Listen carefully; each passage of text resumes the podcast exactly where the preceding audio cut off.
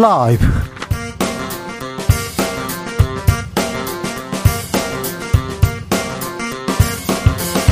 2022년 9월 12일 월요일입니다. 안녕하십니까. 주진우입니다. 추석 연휴 마지막 날입니다. 귀경길은 마지막 정체가 이어지고 있는데요.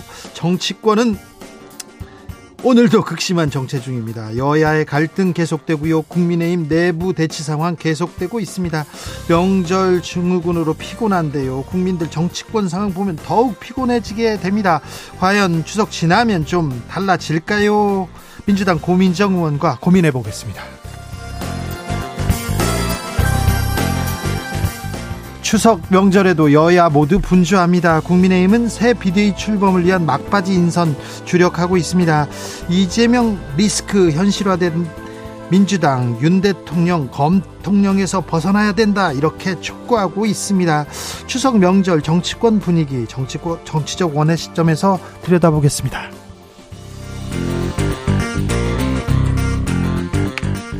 그룹 방탄소년단 병역 특례 여부 뜨거운 감자입니다. 정치권에서는 아, 때만 되면 이 BTS 병역 특례 얘기 주장하고 있는데요. 국방부와 병무청 여전히 신중한 입장입니다. 여론조사 한다가 한 발 물러나긴 했는데 어떤 입장 변화가 있는지 여론과 민심에서 생각해 봅니다. 나비처럼 날아 벌처럼 쏜다. 여기는 주진우 라이브입니다.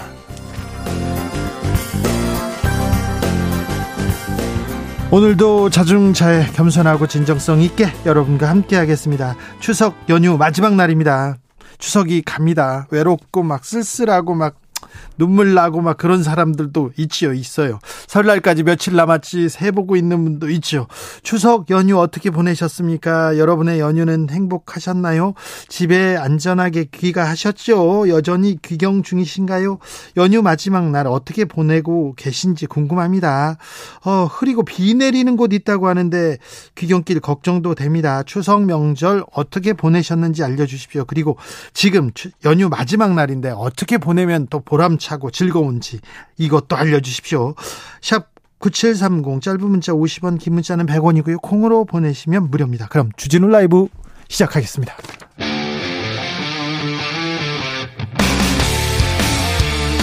탐사보도 외길 인생 20년 주 기자가 제일 싫어하는 것은?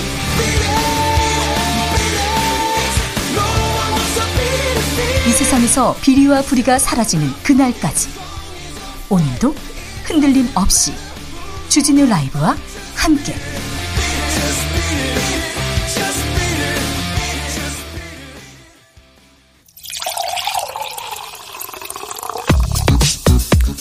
진짜 중요한 뉴스만 쭉 뽑아냈습니다. 주스. 정상근 기자 어서 오세요. 네, 안녕하십니까? 추석 연휴 마지막 날입니다. 교 통 상황 어떻습니까? 고속도로 정체는 어떤지요? 네, 연휴 마지막 날인 오늘 막바지 귀경 행렬이 이어지면서 고속도로 곳곳에서 차량 정체가 빚어지고 있습니다. 어, 오늘 오후 4시 기준으로 서울 방향으로는 청주에서 천안 삼거리 휴게소 이 경부고속도로입니다. 어, 그리고 안성분기점 인근 그 양재에서 반포 구간 등이 정체를 빚고 있고요. 이 서해안선 서울 방향으로는 당진에서 서해대교 구간 등이 어, 또 영동선 인천 방향으로는 여주 인근에서 속도를 못 내고 있다라고 합니다. 언제쯤 이렇게 교통 정체 해소됩니까? 네, 어, 승용차로 전국 주요 도시를 출발해서 서울, 요, 서울 요금소까지 걸리는 예상 시간은 부산 5시간 30분, 울산 5시간 10분, 대구 4시간 30분, 어, 광주 4시간 30분, 강릉 3시간 20분, 어, 대전 2시간 50분 등입니다. 네. 어, 정체 현상은 조금 전인 오후 3시에서 4시쯤 정점을 찍은 것으로 판단이 되고요. 오늘 밤 9시에서 10시쯤 해소될 것으로 전망이 되고 있습니다. 이번 추석 연휴에는 어, 큰 교통사고 소식 없는 것 같습니다. 네, 경찰청은 사회적 거리두기 해제 후 처음 맞은 이번 추석 연휴 기간 교통량 대비 교통사고 그리고 사망자 수가 모두 감소했다라고 밝혔습니다. 어, 연휴 기간 하루 평균 교, 통사고는 이 전년도 468건에서 올해 334건으로 28.6%, 어, 사망자는 6.2명에서 5.8명으로 6.5% 줄었다고 합니다. 어, 다만 사고 다발 지점에서 순찰을 강화한 결과 음주운전과 과속 난폭 운전 등의 단속 건수는 늘었다라고 합니다. 음주운전 단속에 걸린 사람은 총 1,600여 명이었는데요. 전년 대비 27.1%, 어, 그리고 기타 법규 위반은 어, 만여 명으로 전년 대비 27% 늘었다고 합니다. 추석 연휴에 대통령실에서는 조직 개편이 있었습니다. 대통령실은 오늘 최근 신설된 정책기획수석의 명칭을 국정기획수석으로 다시 개편한다라고 밝혔습니다. 정책기획수석 이름을 국정기획수석으로요? 네, 그리고 기존 기획비서관은 이 국정기획비서관으로, 어, 그리고 연설기록비서관은 국정메시지 비서관으로 명칭을 변경하고요. 또 기존 홍보수석 산하에 있던 국정홍보비서관은 국정기획수석의 산하로 이동을 합니다. 어, 이로써 국정기획수석의 산하에는 국정기획비서관, 국정과제비서관, 국정홍보비서관, 국정메시지비서관이 배치가 됩니다. 어, 대통령실은 취임 100일을 계기로 국정운영 기조와 국정과제 목표가 어, 정부 전 부처로 원활하게 전파되고 상호 긴밀한 소통 속에 이행돼야 된다라는 판단에 따른 것이다. 어, 이렇게 설명했습니다. 예, 한편 홍보수석실 산하의 국민소통관장은 대외협력비서관으로 또 디지털 소통비서관은 뉴미디어 비서관으로 명칭이 변경되는데요. 이로써 홍보수석실 산하에는 홍보기획비서관, 대변인, 해외홍보비서관, 대외협력비서관, 뉴미디어 비서관이 배치가 됩니다. 어, 대통령실은 국민소통관장의 명칭이 대외협력비서관으로 변경된 이유에 대해서 이 출입 기자들을 포함해 언론과의 소통 및 협력을 강화하고 보다 체계적으로 지원하겠다는 대통령실의 의지다라고 설명했습니다. 이름이 바뀌었네요. 이름이 바뀐 바뀌었습니다. 이름만 바뀌지 말고 일, 일하는 모습도 좀 보여줘야 될 텐데 기대해 보겠습니다. 윤석열 대통령이 엘리자베스 여왕 장례식에 참석키로 했습니다. 네, 윤석열 대통령이 오는 19일 엄수될 고 엘리자베스 2세 영국 여왕의 장례식에 참석한다고 대통령실이 밝혔습니다. 유엔에도 간다고 했었는데요. 네, 어, 18일에 출국을 할 예정이라고 하는데요. 네. 영국을 먼저 방문하고 이달 중순 열리는 미국의 뉴욕에서 열리는 그 유엔 총회에 참석할 예정입니다. 어, 캐나다도 방문할 예정인데요. 총 해외 순방 기간은 오는 18일부터 24일까지입니다. 어, 엘리자베스 2세 여왕은 지난 8일 서거했고요. 그 열흘간의 애도 기간을 거친 뒤 오는 19일 웨스트민스터 사원에서 장례식이 엄수될 예정입니다. 조 바이든 미국 대통령을 비롯해서 각국 정상들 엘리자베스 여왕 장례식에 참석 참석키로 했는데 여기서 또 정상회담들 열리겠군요. 어떻게 또 아, 잘, 잘 만나고 오셔야 될 텐데. 아무튼 미국, 영국, 캐나다를 다녀오신다고 합니다. 검찰이 선거 사범 기소했습니다. 600명 넘게 기소했네요. 네, 대검찰청은 오늘 20대 대통령 선거 기간 범죄를 저지른 선거 사범 609명을 재판에 넘겼다라고 밝혔습니다. 어, 검찰이 재판에 넘긴 명단에는 지난 목요일에 기소된 그 민주당 이재명 대표를 포함해서 민주당의 임종성 의원, 국민의힘 최재형 의원, 국민의힘 하영재 의원 등 국회의원 4명도 포함이 됐습니다. 어, 이재명 대표는 성남시 개발 사업과 관련해 허위 발언을 했다라는 혐의를 받고 있고요. 임종성 의원은 금, 금품 제공 등 매수 혐의가 적용이 됐습니다. 어, 최재형 의원은 부정선거운동, 하영재 의원은 당원 집회 제한 위반 혐의가 적용이 됐습니다. 어, 이번 선거사범 수사에서 검찰이 입건한 인원은 총 2,001명이며 흑색 선전사범이 810명으로 전체의 40.5%입니다. 어, 이어 폭력 선거 사범도 389명, 금품 선거 사범이 101명이었습니다. 어, 특히 문재인 대통령 사저 앞에서 집회를 열며 욕설을 내뱉었던 극우 유튜버 안정건 씨는 이재명 대표의 선거를 방해한 혐의 등으로 구속되는 등총 어, 12명이 구속이 됐습니다. 지난 폭우와 태풍으로 지하 거주민들 굉장히 좀 안전이 안전이 걱정이었습니다. 우리가 이렇게 취약했나 이런 생각했는데 행정안전부에서 국민 행동 요령 발표했습니다. 네, 윤석열 대통령은 지난 7일 태풍 흰남노 피해 복구와 관련해서 이상민 행정안전부 장관에게 재난 대응 매뉴얼 전면 재검토를 지시한 바 있습니다. 어, 이에 따라 행정안전부는 침수 대비 국민 행동 요령을 보완해서 이 국민 재난안전 포털 웹사이트에 게시한다라고 밝혔는데요. 어, 이에 따르면 반지하 주택, 지하 주차장 등 이 지하 공간 이용자는 이 바닥에 물이 조금이라도 차오르거나 하수구에서 물이 역류하면 즉시 대피를 해야 합니다. 어, 특히 지하 주차장에 물이 들어오기 시작하면 차량을 밖으로 이동시키거나 차량을 확인하기 위해 주차장으로 진입하는 것은 절대 하지 말아야 한다라고 합니다. 잠시만요. 지하 주차장에서 큰 사고가 있어서 물에 물이 바닥에 차면 걱정하기 시작하는데 지하 주택이나 반지하 주택 그리고 반지하, 지하 공간에 물이 조금만 차면 무조건 대피해야 된다고요? 이게 얼마나 실효성이 있을까요? 이부 이런 부분은 행정 지도로 해야지 주민들한테 시민들한테 이렇게 하세요. 이게 실효성이 있을지 조금 아 조금 걱정이 되네요. 또 네. 다른 네. 사항은요? 어, 그리고 경사로를 따라 지하 주차장으로 물이 들어오기 시작하면 차량은 수압으로 인해 지상으로, 지상으로 올라가는 것이 매우 어렵다라며 어, 5에서 10분 정도면 지하 주차장 천정까지 수위가 올라가기 때문에 어, 위험하다라는 것이 행정안전부의 설명입니다. 어, 또한 지하 계단으로 유입되는 물은 정강이 높이만 돼도 성인이 계단을 올라가기 어렵다라고 합니다. 아울러 반지하 주택, 지하 역사 및 상가 등에서는 외부 수심이 무릎 이상일 경우 혼자서는 현관문을 열 수 없기 때문에 이 전기 전원을 차단한 후 여러 명이 힘을 합쳐서 문을 열고 신속히 대피해야 한다라고 적혀 있었습니다. 이게 법령으로 뭘 어떤 행정 지침을 줘야 되는 것 같은데요. 네, 그리고 공동주택에는 평상시 차수판과 모래주머니, 양수기 등을 비치해 두고 이 집중호우가 예보되면 바로 설치할 수 있도록 대비해야 한다라는 내용이 담겼습니다. 그러니까요. 지하 주차장에 양수기가 필요하다. 그리고 또 배수 시설 어떻게 점검할 것인지 이런 부분은 아, 좀 행정 지도해 주셔야 될 것 같습니다. 좀 더 신경 써 주셨으면 합니다. 아, 최근 5년간 몇몇 집부자들이 집부자들이 상위 1000명이요. 집 4만여 채를 사고 팔았다고 합니다. 네, 최근 5년간 주택 구매 상위 1000명의 주택 매수 건수가 무려 4만 4천 건이 넘는 것으로 분석이 됐습니다.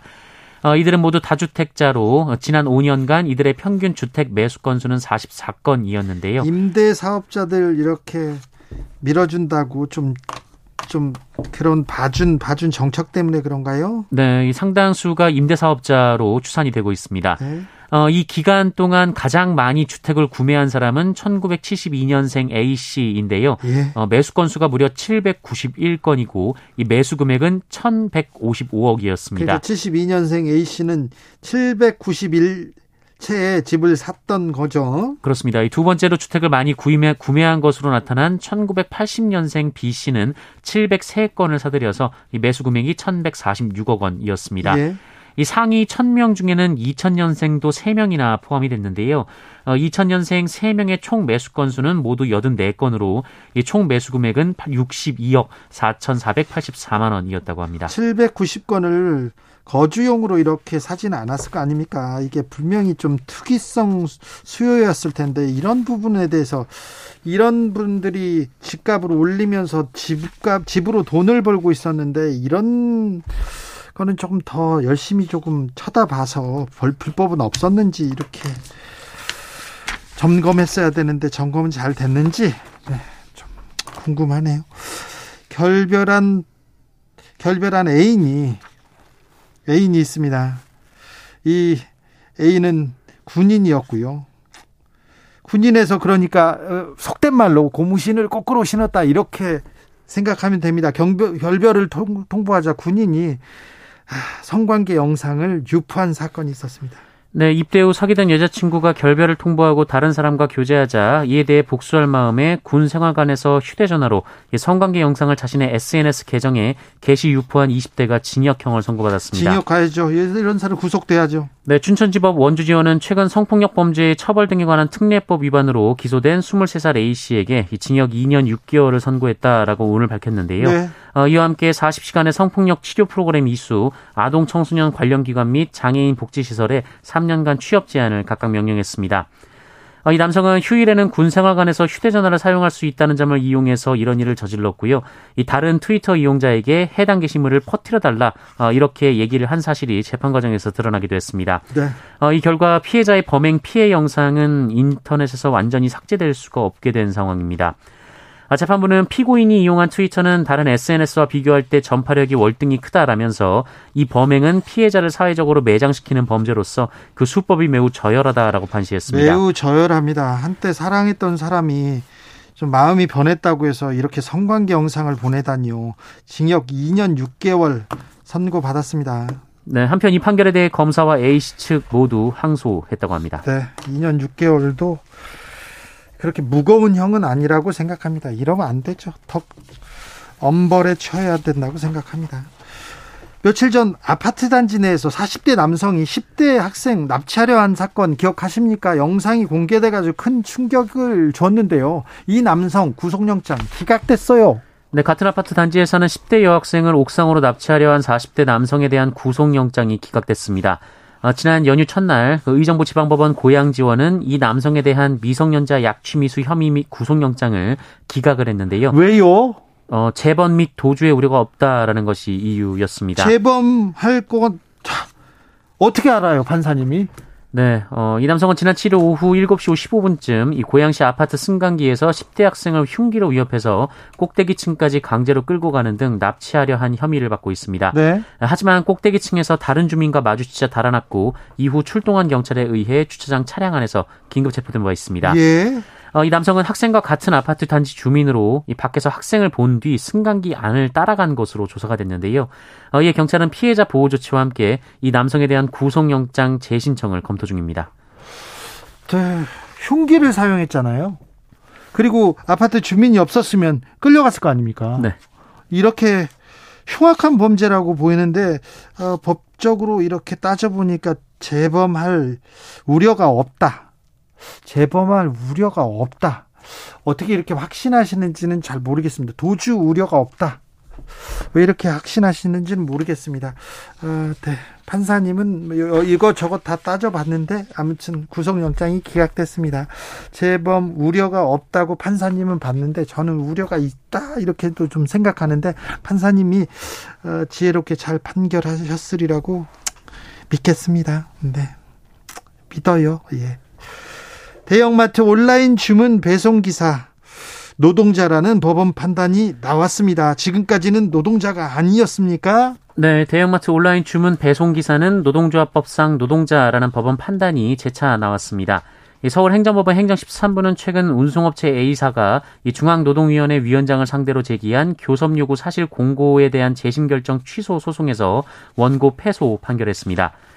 어, 이 A사는 대형마트 운영사들과 체결한 온라인 주문 운송 위탁 계약을 이행하기 위해 배송기사들을 모집했고요. 어, 이중 배송기사 150여 명이 이 마트 산업노조 소속이었습니다. 네. 이 마트 산업노조는 지난 2020년 그 A사의 노동조합법 시행령에 따라 단체 교섭 실시를 요구했고요. 이 교섭 제한 사실 공고도 요청을 했지만 A사가 받아들이지 않았습니다. 어, 이에 마트 산업노조는 서울지방노동위원회에 A사의 교섭 요구 공고 거부를 시정해달라라고 했고 이 진노위 그리고 중노위 모두 어, 노조의 손을 들어줬습니다. 네. 어, 그러자 A사가 불복 소송을 제기했는데요. 이 대형마트 온라인 주문 배송 기사는 근로자가 아니다라고 주장을 했습니다. 예, 하지만 재판부는 이 배송 기사가 운송업체를 거치지 않고서 대형마트와 직접 배송 계약을 체결하거나 이 대형마트의 물품 배송을 취급하는 건 매우 어려운 일이다라며 이 배송 기사가 A사와 계약을 체결한 것 자체만으로 어 이제 노동자성이 없다라고 보긴 어렵다 이렇게 판시했습니다. 한편 온라인 배송 기사의 근로자성 인정은 이번이 처음이 아닌데요. 그 올해 1월에도 부당노동 행위 관련 행정소송에서 이 홈플러스 위탁업체 소속 온라인 배송 기사를 노동 어, 노조법상 근로자로 인정한 바 있습니다. 네.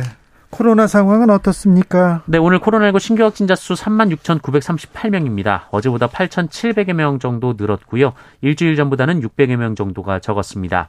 어, 위중증 환자 수는 553명으로 다시 조금 늘어난 상황이고요. 사망자는 22명으로 어제보다는 많이 줄었습니다. 예, 한편 코로나19 재유행이 감소세로 전환됐지만 이르면 올 가을부터 이 코로나19와 계절 독감이 동시에 유행하는 어, 이른바 트윈데믹이 올 수 있어서 우려가 나오고 있습니다. 어, 질병관리청에 따르면 인플루엔자 의심 증상을 보이는 환자가 외래 환자 외래 환자 1000명당 4.7명으로 점점 증가하고 있는 추세라고 합니다. 전문가들은 바이러스가 동시다발적으로 유행할 경우 의료 대응 체계에 혼선이 올 것이다라고 우려했고요. 특히 코로나19와 다른 바이러스가 동시 감염될 경우 고위험증의 중증도가 높아질 수 있다라고 우려했습니다. 주스 정상근 기자와 함께했습니다. 감사합니다. 고맙습니다. 추석 연휴 마지막 날입니다. 주라와 함께 하신 분들 계신데요. 연휴 어떻게 보내셨는지 이렇게 물어봤습니다. 3012님. 며칠 동안 꺼놨던 아침 알람을 다시 세팅하면서 눈에서 물이 나오는 것 같은데 그냥 제 기분 탓이겠죠. 예, 기분 탓이에요. 이제 알람 또 켜셔야죠. 너 일상으로 또 돌아가셔야죠. 2511님 내일 늦게 출근하니까 엄마네서 식구들 다 가고 정리하고 청소하고 하룻밤 둘만 오붓하게 자고 올라갈 겁니다. 얘기야. 아, 내일 좀 늦게 출근, 출근한다고 어머니하고 하루 더 있겠다고? 아이고, 잘하셨습니다. 네. 좋은 시간인데. 오붓하게, 네. 잘하셨어요. 어찌 그렇게 또 그렇죠. 다 떠나면 자식들 다 이렇게 연휴 때 떠나면 아, 좀 쓸쓸하잖아요. 그 마음이 또 부모님들 이렇게 손 흔드는데 이렇게 쓸쓸해요. 네. 구민정님, 경남 하동은 후텁지근합니다. 비는 조금 내리다 말고요. 습도 엄청 높네요. 올해 추석은 고향 찾는 사람들도 적고 조용한 시골의 명절이었습니다. 명절에 점점 이렇게 고향 찾는 사람들이 줄어드는 것 같습니다. 그래서 추석 기분 안 난다. 올해는 또 물가도 높고 경제도 안 좋고 뭐 그런 얘기 많이 들었어요. 음, 0419님, 주라 생방에 맞춰서 저도 출근합니다. 밀린 일들 주라 보면서 처리 중입니다. 오늘 일하는 모든 이들 힘냅시다. 오늘 일하시는 모든 분들께 행운이 있기를 기원하겠습니다. 1220님, 편의점은 쉬는 날 없이 24시간 365일 운영해서 이번 명절도 못 쉬고 그냥 넘어갔습니다. 우리나라는 24시간 365일 운영하는 데가 그렇게 많아요. 편의점은 더더욱 그렇죠. 그래도 주진우 라이브 들으니까 저 말고도 많은 분들이 일하고 계시는 것 같아 조금 위로가 됩니다. 주 기자님, 작가님들, 피디님들도 화이팅입니다. 네, 모든 편의점에서 일하시는 분들도 화이팅입니다. 0414님, 반갑습니다. 매일 남편의 다시 듣기로만 듣다가 처음으로 라이브 방송 듣습니다. 남편이 하루도 빼놓지 않고 챙겨 듣거든요. 아유, 남편 훌륭한 분이네.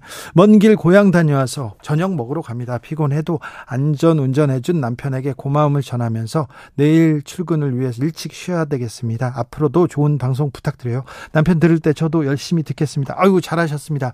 남편들 운전 했으니까 운전하느라 고생했으니 토닥토닥 해주시고요. 그리고 추석 때 명절에 본인 집에 가고 싶은데 집에 가서 엄마랑 행복하게 맛있는 음식 먹고 싶은데 저 시댁 가가지고 남편 집 가가지고 이렇게 고생한 사람들 이렇게 고생했다고 토닥토닥 좀 해주고 그러셔야 됩니다. 9909님, 명절 동안 뉴스 안 틀었어요. 싸울까봐요. 본가에 가서는요, 밀린 집안일 열심히 도와드리고, 처가 가서는 애들하고 텐트 치고 놀았어요. 아이고, 잘하셨어요. 본가에 갔다가 처가도 갔다 오셨군요. 네. 본가, 처가. 네. 그렇죠. 시가, 외가. 이렇게 부르는 게 맞는 것 같아요. 시댁, 외가. 이건, 너, 누구는 댁이고 누구는 가냐. 이렇게 얘기하는데, 이것도 좀 잘못, 본가, 처가. 네. 본가, 처가.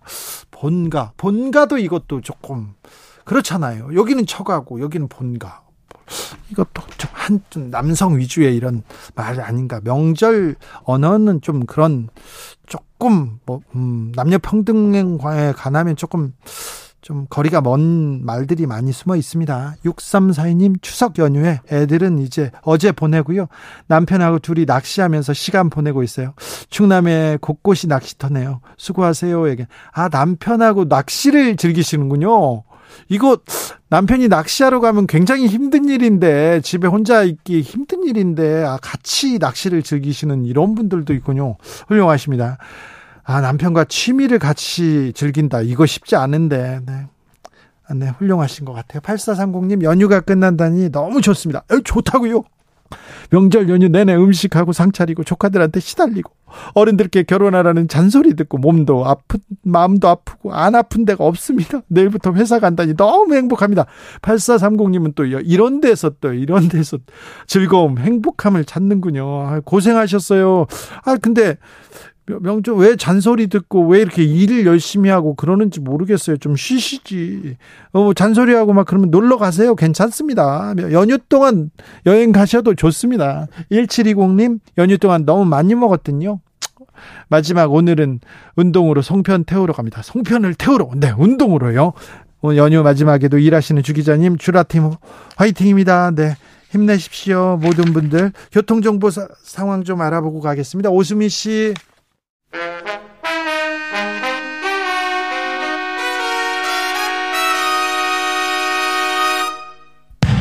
주진우 라이브 돌발 퀴즈. 오늘의 돌발 퀴즈는 객관식으로 준비했습니다. 문제를 잘 듣고 보기와 정답을 정확히 적어 보내주세요. 넷플릭스 한국 시리즈 오징어 게임이 비영어권 드라마 최초로 이것상에 도전합니다. 작품상과 나무주연상 등 주요 부문에서 언어 장벽을 깨고 아시아 드라마 최초로 수상의 영예를 안을지 주목되는데요. 올해로 74회를 맞는 미국 방송계 최고 권위의 상인. 이것 상의 이름은 무엇일까요? 보기 드릴게요. 1번 청상, 2번 개근상, 3번 에미상. 다시 들려드릴게요. 1번 청상, 2번 개근상, 3번 애미상. 샵9730 짧은 문자 50원 긴 문자는 100원입니다. 지금부터 정답 보내주시는 분들 중 추첨을 통해 햄버거 쿠폰 드리겠습니다. 주진우 라이브 돌발 퀴즈 내일 또 만나요.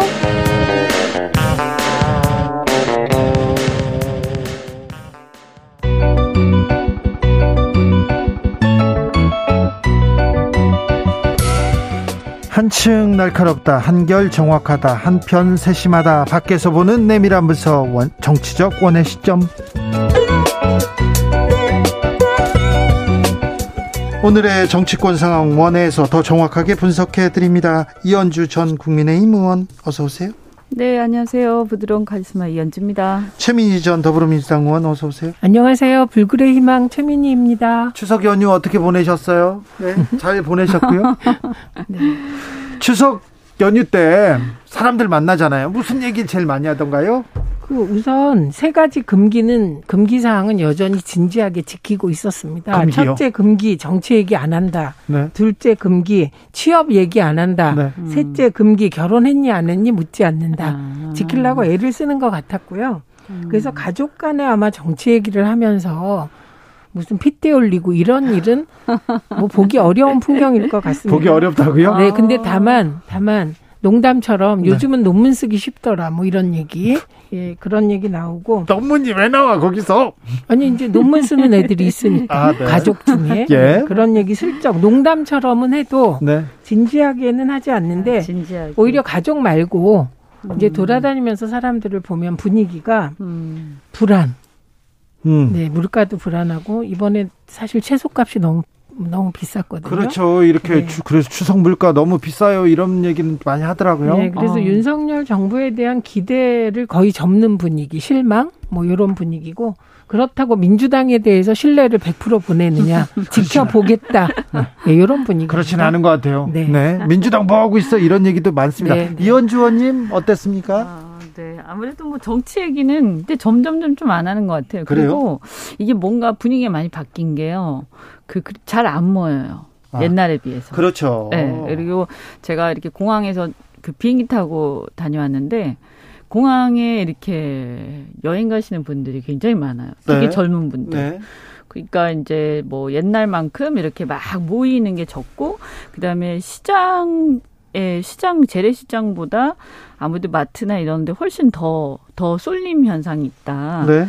이제 사람들 주로 경 환율 얘기 많이 하셨고요. 이제 경제 활동하시는 분들은 환율이라든가 뭐 국제와 국제 지금 이제 경기라든가 이런 얘기 많이 하셨는데 아무래도 이제 뭐 정치 얘기는 서로 잘 안 하는 왜냐하면 이게 결론이 안 나는 얘기 같은 느낌이 있어가지고 서로 눈치 보면서 어 근데 저희 가족 같은 경우는 이제 제가 있는데도 얘기를 잘 안 하시더라고요. 아, 그래요? 그 별로 저는 이제 가족들이 제가 있는데 정치 얘기 잘 안 한다. 이건 별로 안 좋은 현상이라고 받아들이고. 그렇죠. 예, 네, 그래서 좀, 아, 좀, 좀 여러 가지 생각이 있었고요. 어쨌든 제일 많이 하시는 얘기가 아이들 교육 얘기였어요. 네. 네. 뭐 학교 얘기, 진학 얘기, 그 다음에 뭐, 어, 뭐 진로 어떻게 할 거냐, 뭐 그런 얘기 제일 많이 하셨어요. 네. 최민희 의원님은요? 저는 뭐 제가 엄마를 엄마와 같이 살아서 친척들이 왔다 가고 왔다 가고 하는데 네. 말씀드렸듯이 사실은 제 앞에서 정치 얘기는 극도로? 꺼린다. 역시 아, 네. 마찬가지고요. 네. 그리고 민주당에 대해서는 음. 지켜보겠다. 예, 이런 태도고 그리고 그나마 대표가 바뀌어서 네. 예, 좀 추진력 있는 대표니까 지켜보겠다. 네. 알겠습니다. 뭐 이런 정도였습니다. 그래요. 저한테도 좀 꺼려주셨으면 좋겠는데 저는 화장실에 가잖아요. 그럼 옆에 죄송합니다. 뭐 화장실에 서 있는데 옆에서 그렇게 또, 논쟁을 아. 하시려고 해요. 아 화장실에서요? 네. 뭐 화장실 정치 토크? 아우 화장실에서 참.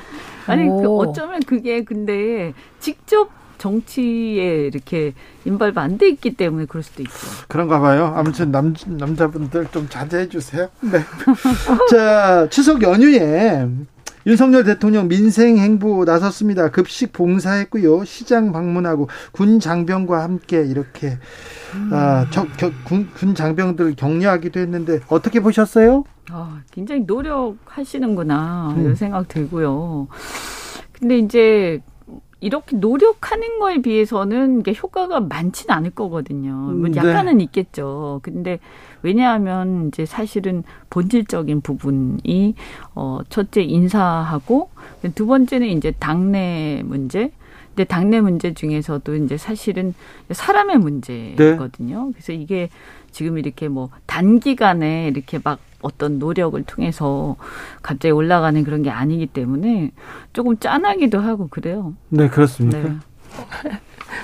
우선 평범한 행보죠. 이건 뭐 그전에도 많이 보아왔던 행보인데 이렇게 평범한 거를 노력한다고 평가해야 되는 이 상황이 좀 아이러니하긴 합니다. 근데 어쨌든 뭐 평범한 행보를 했다는 건 그래도 뭐 긍정적으로 좀, 평가를 네, 해줘야 되는 거고.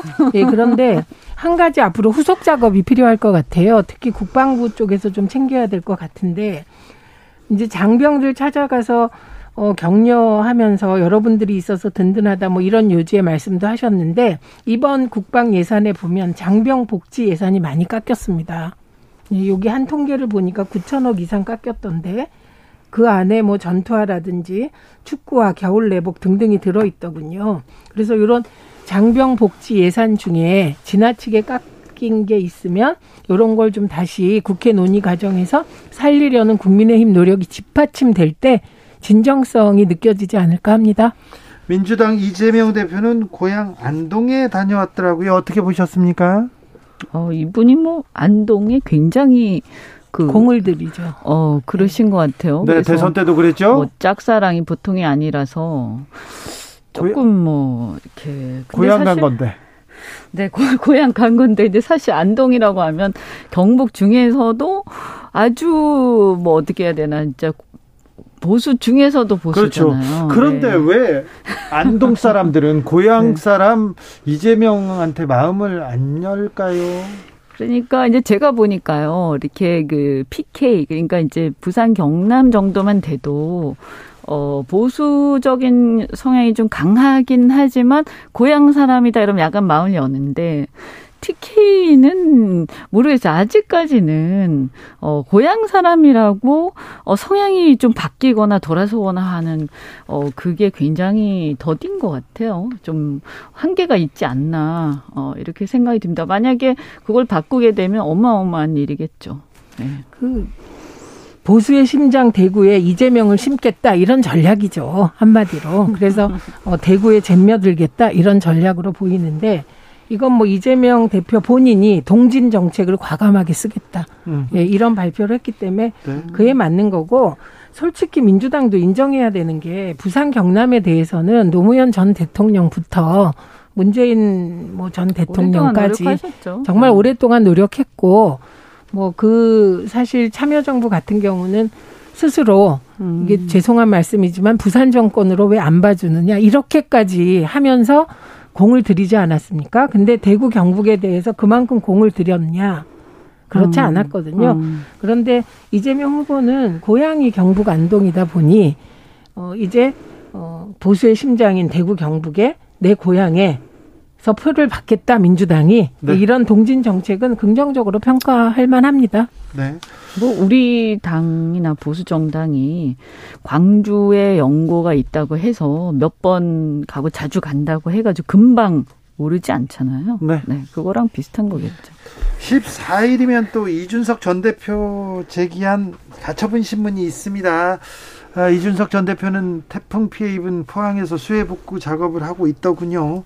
그런데 자 국민의힘은 어떻게 지금 14일 대비하고 있습니까? 지금 새 비대위는 어떻게 꾸려지고 있습니까? 지금 뭐 보시다시피 정진석 비대위원장께서 이제 비대위원장 맡으셔가지고 어 이제 출범을 하신 거고 어, 결국 가처분 신문이 14일이고요. 아마 14일 뭐 그때로부터 한 일주일 정도 안에 나오지 않을까 싶은데 사실 당원 당규 바뀌긴 했지만 아무래도 큰 틀에서 본질적인 면에서는 어 이제 법원이 결정한 어떤 취지 이런 것들은 크게 바뀐 게 없다. 그래서 어 결국 또 인용되지 않겠냐 이렇게 보는 견해가 조금 더 많거든요. 네. 그래서 뭐 저도 사실은 인용될 가능성이 더 많다고 보여요. 그럼 이제 당 입장에서는 그러나 이제 당의 주류나 이런 입장에서는 그렇다고 해서 바로 그냥 포기할 수는 없을 테니까 한번 당원 당규 바꿔서 밀어붙여 보시는 거 아닐까 싶고요. 결국은 그 결정의 결과에 따라서 그 다음에 어떻게 될지가 판가름이 나겠죠. 저는 이 양상이 법원 법원 판단과 국민의힘이 대결하는 느낌이 듭니다. 지금 말씀하신 데도 들어 있었는데 일단 정진석 비대위원장은 빠르면 내일 비대위를 구성하겠다 이렇게 얘기를 하더라고요. 그리고 예, 발표한다고 국, 했죠. 예, 국회 부의장도 그만두겠다 네. 이렇게 얘기를 했다는 보도를 봤습니다. 그러니까 이거는 법원 결정이 나오기 전에 비대위를 출범시켜서 기정사실화하겠다는 전략인 거죠. 음. 그래서 저 이거는 정말 우리 정치 사상에 보기 드문 가처분 정국 계속되고 있는데 이건 법원 판단과 집권 여당이 충돌하는 모양새여서 이건 정말 국민 보시기에 너무나 안 예쁜 광경이 계속 계속 되풀이되는 것 같습니다. 네. 저도 아. 뭐 개인적으로는 사실은 한 번 이렇게 인용 결정 났을 때 그때 이렇게 어 잘 마무리됐으면 했는데 어, 또 여기까지 왔는데요. 어쨌든 이번에 결정이 나면 여기에 이제 승복해야 된다라고 많은 분들이 생각을 하실 텐데 뒤에 어떻게 될 건가 다시 또 거기에서 어, 또 다른 혼란이 일어나서는 저는 안 될 거라고 보고요. 어, 이준석 대표가 이제 만약에 인용 결정이 나게 되면 이준석 대표도 어, 거기에선 더 이상 이렇게 좀 소란을 일으키지 말고 당 어, 당분간 자숙하는 모습을 볼 필요가 있고요. 그래야 당에서도 어, 법원 결정을 어, 이제 받아들이면서 뭔가 이제 다시 원점으로 돌아가지 않겠습니까? 사실은 근데 원점으로 돌아간다고 해도 원내대표가 새로 뽑힌 원내대표가 어, 그 직무대행 체제로 가면서 실질적으로는 큰 차이가 없거든요. 비대위처럼 운영하면 되는 것이기 때문에요. 네. 네. 왜 그거 그 부분 가지고 이렇게 집착하는지 정치는 좀 이상해요. 이렇게 국민들은 생각합니다. 왜그 그 자리가 중요한지 왜 비대위로 꼭 가야 돼요? 막 그게 이제 기싸움이 개입돼서 그래요. 네. 기싸움. 예. 아니 그거 중요한 걸로 기싸움을 하고 중요한 걸로 싸워야지 이게 싸울 일인가 이런 생각도 그러니까 좀 해봅니다. 사실 많은 분들이 그 얘기를 했었죠. 근데 다만 이제 이런 건 있었을 것 같아요. 이제 전당대회를 이제 비대위로 가야 좀 빨리 할 수 있다 이런 생각을 네. 처음에 했던 것 같고 근데 일이 이렇게 되고 나니까 사실은 이렇게 가나 저렇게 가나 전당대회를 바로 즉각하기는 어려워졌죠. 예, 알겠습니다. 어, 이런 기사가 있더라고요. 추석 이렇게 민심 봤더니 검색 이렇게 찾아봤더니 아, 김건희 여사의 검색량이 월등히 높더라. 이런 기사가 나왔는데 이, 이 관심, 영부인에 대한 관심 어떻게 봐야 될까요? 일단 영부인 리스크가 계속 언론을 도배하고 있기 때문입니다. 그리고 이게 국민대가 저는 패착을 한 것으로 보이는데 그냥 국민대 차원에서 진실을 밝히고 마무리하는 것이 저는 훨씬 파장을 가라앉히는 방법이라고 생각하는데 국민대에서 뭐 좀 거의 문제가 없다 그 논문에 이런 얘기가 있다 보니 이건 뭐 범 교수 검증단 검증단까지 설치되고 그 검증단 발표되고 계속 이게 이슈가 되고 있지 않습니까? 거기에 도이치모터스 주가 조작 관련해서는 뉴스타파가 1월 12일, 6월 16일 예, 녹취록을 폭로함으로써 이게 계속 이슈로 살아서 움직이기 때문에 그렇습니다. 그리고 그 이번에 이제 한가위 인사 대통령 내외께서 인사하는 그 영상 있잖아요. 네. 그 영상에 등장하니까 또 많은 연상이 되면서 패러디도 나오고 이러면서 대통령보다 영부인이 더 이슈의 중심에 서서 긍정보다는 부정적 시너지를 내고 있는 그런 형국입니다. 그래서 논문 같은 거는 많은 어른들이 그러세요. 제 주변에서. 아니, 영부인이 논문 뭐 없으면 어때서 반납 안 하냐. 이렇게 바라보는 시각도 많이 있거든요. 근데 침묵하고 무시한다고 모르세 한다고 넘어갈 정국은 아닌 것으로 보입니다. 지금 이제 윤석열 대통령께서 이제 사실 인사 문제 말고 어 지금 지지율의 발목을 잡는 부분이 이제 이준석 대표하고의 관계 이걸 어떻게 잘 어 이렇게 또 어, 마무리하거나 잘 이렇게 어, 봉합을 할 거냐 하는 게 있고 왜냐하면 이게 이제 어떻게 보면 큰 틀에서 세력 연합에 의해서 대선을 치른 것이기 때문에 이게 네. 깨진 거거든요. 그리고 또 하나는 이제 김건희 여사 리스크 문제인데 이게 이제 최근 들어서 굉장히 커지고 있지 않습니까? 네. 그래서 어쨌든 자꾸 또 여론조사도 나오고 이게 이런 문제들은 어, 방치하면 방치할수록 자꾸 커지고, 그러니까 알아서 굴러가거든요. 네. 그래서 이 부분은, 어, 이게 국민들이 이제 의문을 갖거나 문제시하는 부분들은, 어, 좀 털 필요가 있어요, 사실. 어느 그렇죠. 정도는. 정리하고 네. 넘어가야죠.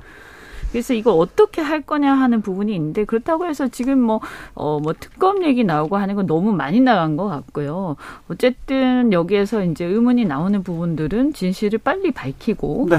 어, 또 만약에 문제가 되는 게 있으면, 어, 그것은 뭐 본인의 어떤 윤석열 대통령의 측근이든 뭐 배우자든 누구든 간에 다 똑같이 엄격하게 처리하겠다라는 그런 의지를 보여줄 필요가 있습니다. 근데 저는 특검은 생각이 조금 달라졌는데요.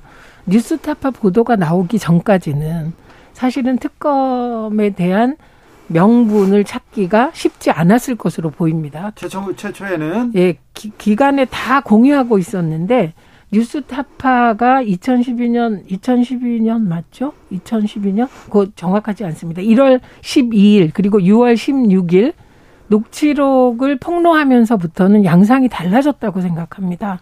그래서 어, 김건희 특검도 하고 저는 뭐 이재명 대표에 대해서 특검을 주장하면 그 특검도 하고 그래서 어, 공정한 수사를 통해서 털건 털고 책임질 건 책임지고 예, 이렇게 가는 게 맞는 것 같습니다. 그 뉴스타파 녹취록은 저는 뭐 도이치모터스 주가 조작과 그 김건희 여사의 연관성을 가늠할 수 있는 스모킹 건이라고 보이던데요. 이 문제에 대해서는 대통령실에서 어느 정도 정리하고 넘어가야 네, 할것 같습니다. 네, 네, 논문이든 주가 조작 사건이든 언제까지 이렇게 둘 건지 김건희 여사가 추석 때 대통령과 나와서 인사했어요. 인사한 것 뿐인데 이렇게 와글와글합니다. 그리고 어, 윤석열 대통령 미, 영국, 미국, 캐나다 순방합니다. 그런데 김건희 여사도 동행.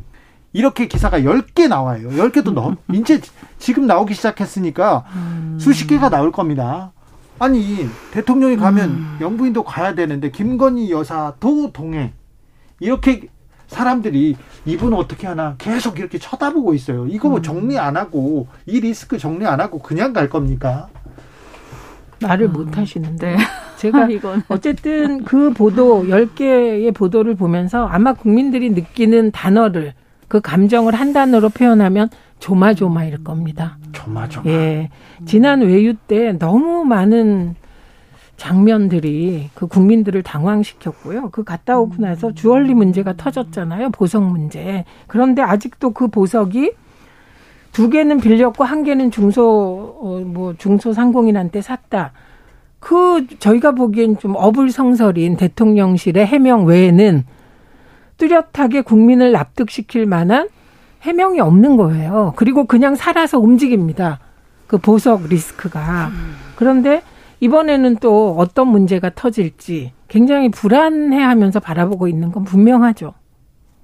조문 외교를 하는 것은 바람직하긴 한데 사실은 이제 영국의 왕실이라는 것이 어마어마하게 보수적인 것이잖아요. 그래서 사실은 뭐 우리 이제 대한민국의 대통령 내외가 간다고 해서 크게 이제 환영을 받거나 엄청난 어떤 예우를 받거나 이런 그런 위상은. 아니, 사실 뭐 그렇죠. 세국 세계 각국의 네. 정상들 조 바이든 대통령 우리나라가 어떤 왕실이 있는 것도 아니고요. 네. 그래서 뭐 이런 부분도 좀 신중하게 생각할 필요가 있고 뭐, 뭐 이제 만약에 간다라고 하면 다른 어떤 순방하고 엮어가지고 아마 갈 텐데 네. 제가 생각할 때는 그 음, 이제 이 지금 이 국면에서 사실은 좀 걱정은 됩니다. 왜냐하면 어 이 지금 우리 당 내부의 내분 문제도 한참 이제 그때 뭔가 의사 결정을 막 해야 되는 시기인 것 같고 어 또 이런 이제 여사 문제도 이제 불거지고 있기 때문에 음 이게 이제 이 순방을 갔을 때, 어, 참 무난하게 잘 하고 오셔야 되는데, 네. 걱정스럽죠. 네. 좀 잘 하고 오셨으면 좋겠습니다. 조마조마 민심은 맞는 것 네. 같습니다. 네.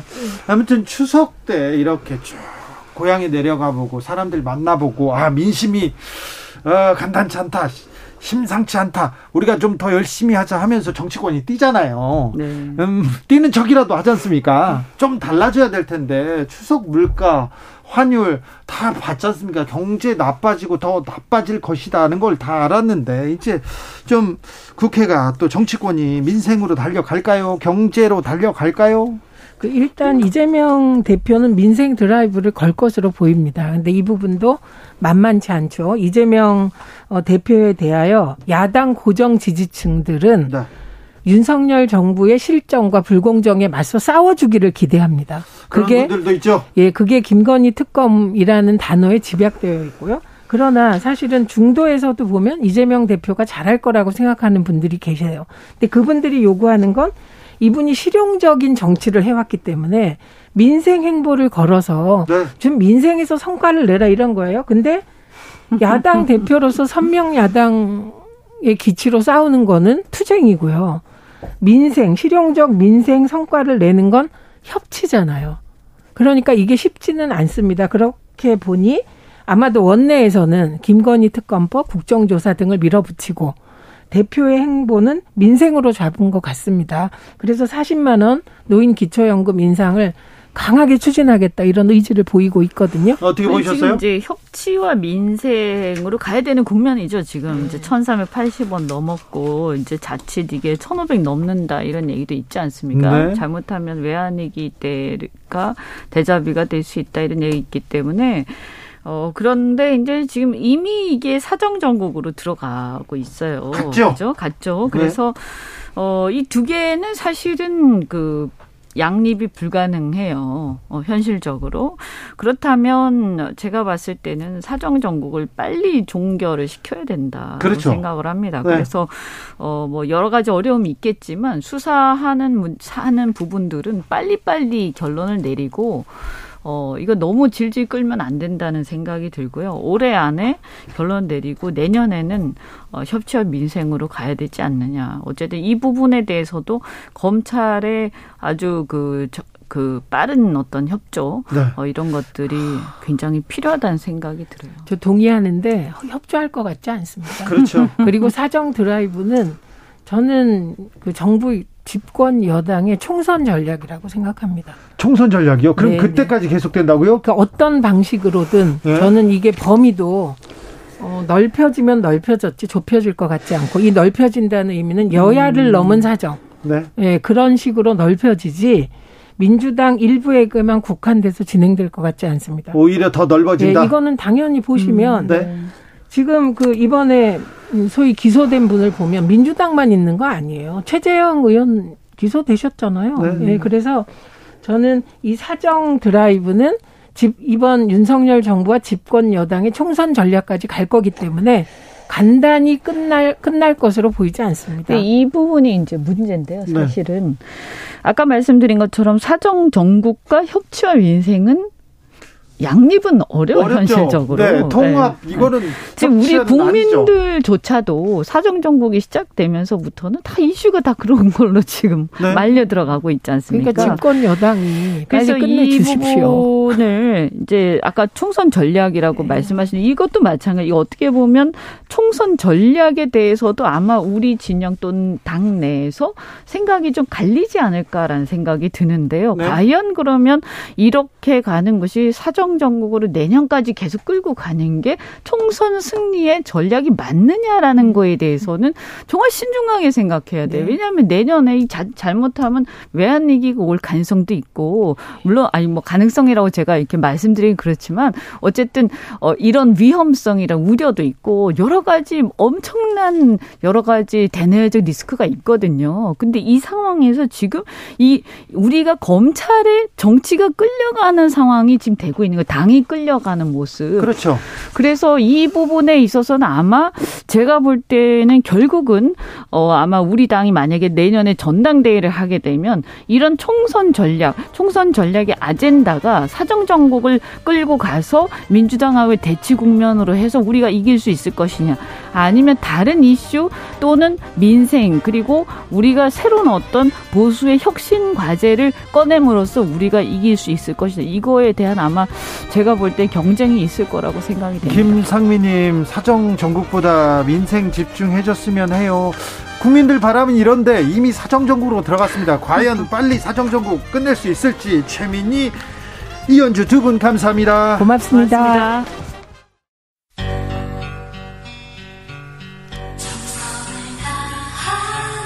정성을 다하는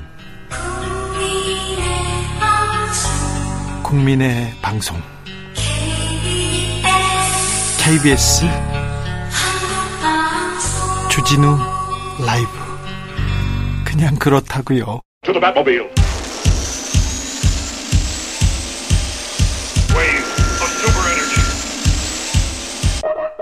주기자의 1분. 일본 대사관 앞에는 평화의 소녀상이 있습니다. 다시죠? 그 옆에는 소녀가 있습니다. 박근혜 정부 위안부 합의 즈음에 소녀상을 지키겠다고 나선 학생들입니다. 새벽에도 그 자리를 지켜요. 그래서 지나가다가 마음이 걸리더라고요. 그래서 물었습니다. 아니, 아무도 없는데 왜 소녀상을 지키고 있어요? 그랬더니 소녀상을 훼손하고 철거하려는 세력들이 너무 많아요. 그 사람들 힘도 세요. 이렇게. 어젯밤입니다. 소녀상 앞에서 보수 단체와 진보 단체가 충돌했습니다. 이런 언론 보도가 있더라고요. 사실은 보수 단체 회원들이 소녀상 앞을 지키고 있는 학생들을 밀어내려고 한 것입니다. 흉물 소녀상 철거하라 이런 팻말을 들고 갔더라고요. 어제 집회를 연 보수 단체 신자유연대 김상진 대표의 말입니다. 저희가 적법하게 소녀상 철거 집회를 진행하고 있고 반일 행동 관계자들이 저희 집회를 방해하기 위해서 이렇게 난입을 했습니다. 이렇게. 그분들 밤 10시에 와서 집회한 거예요. 보수단체는 이 광경 유튜브로 생중계합니다. 그러면 후원금이 쏟아집니다. 무슨, 무슨 생각으로 돈을 보내는지 저는 좀 이해가 되지 않습니다. 김상진 대표, 2020년부터 수요일마다 소녀상 앞 집회를 먼저 신고하는 방식으로 수요 시위 진행 맡고 있습니다. 소녀상을 지키고 있는 공동행동 측에서는 김상진 대표가 아, 소녀상을 지키는 학생들에게 폭언을 했고요. 위안부는 사기라거나 매춘부라거나 역사를 왜곡하고 있다고 고소했는데 공권력은 여기에 미치지 않고 있습니다.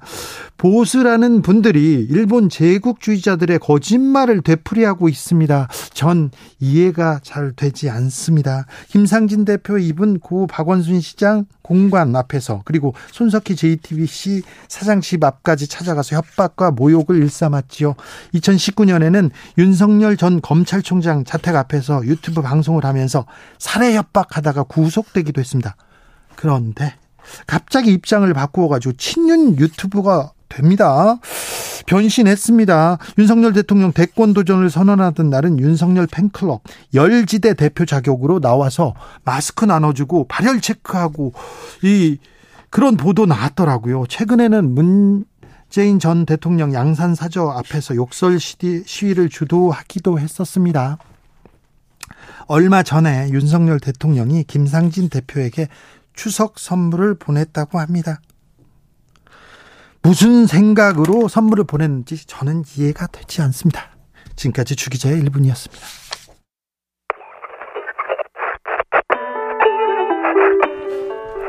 슈프림 팀 그땐 그땐 그땐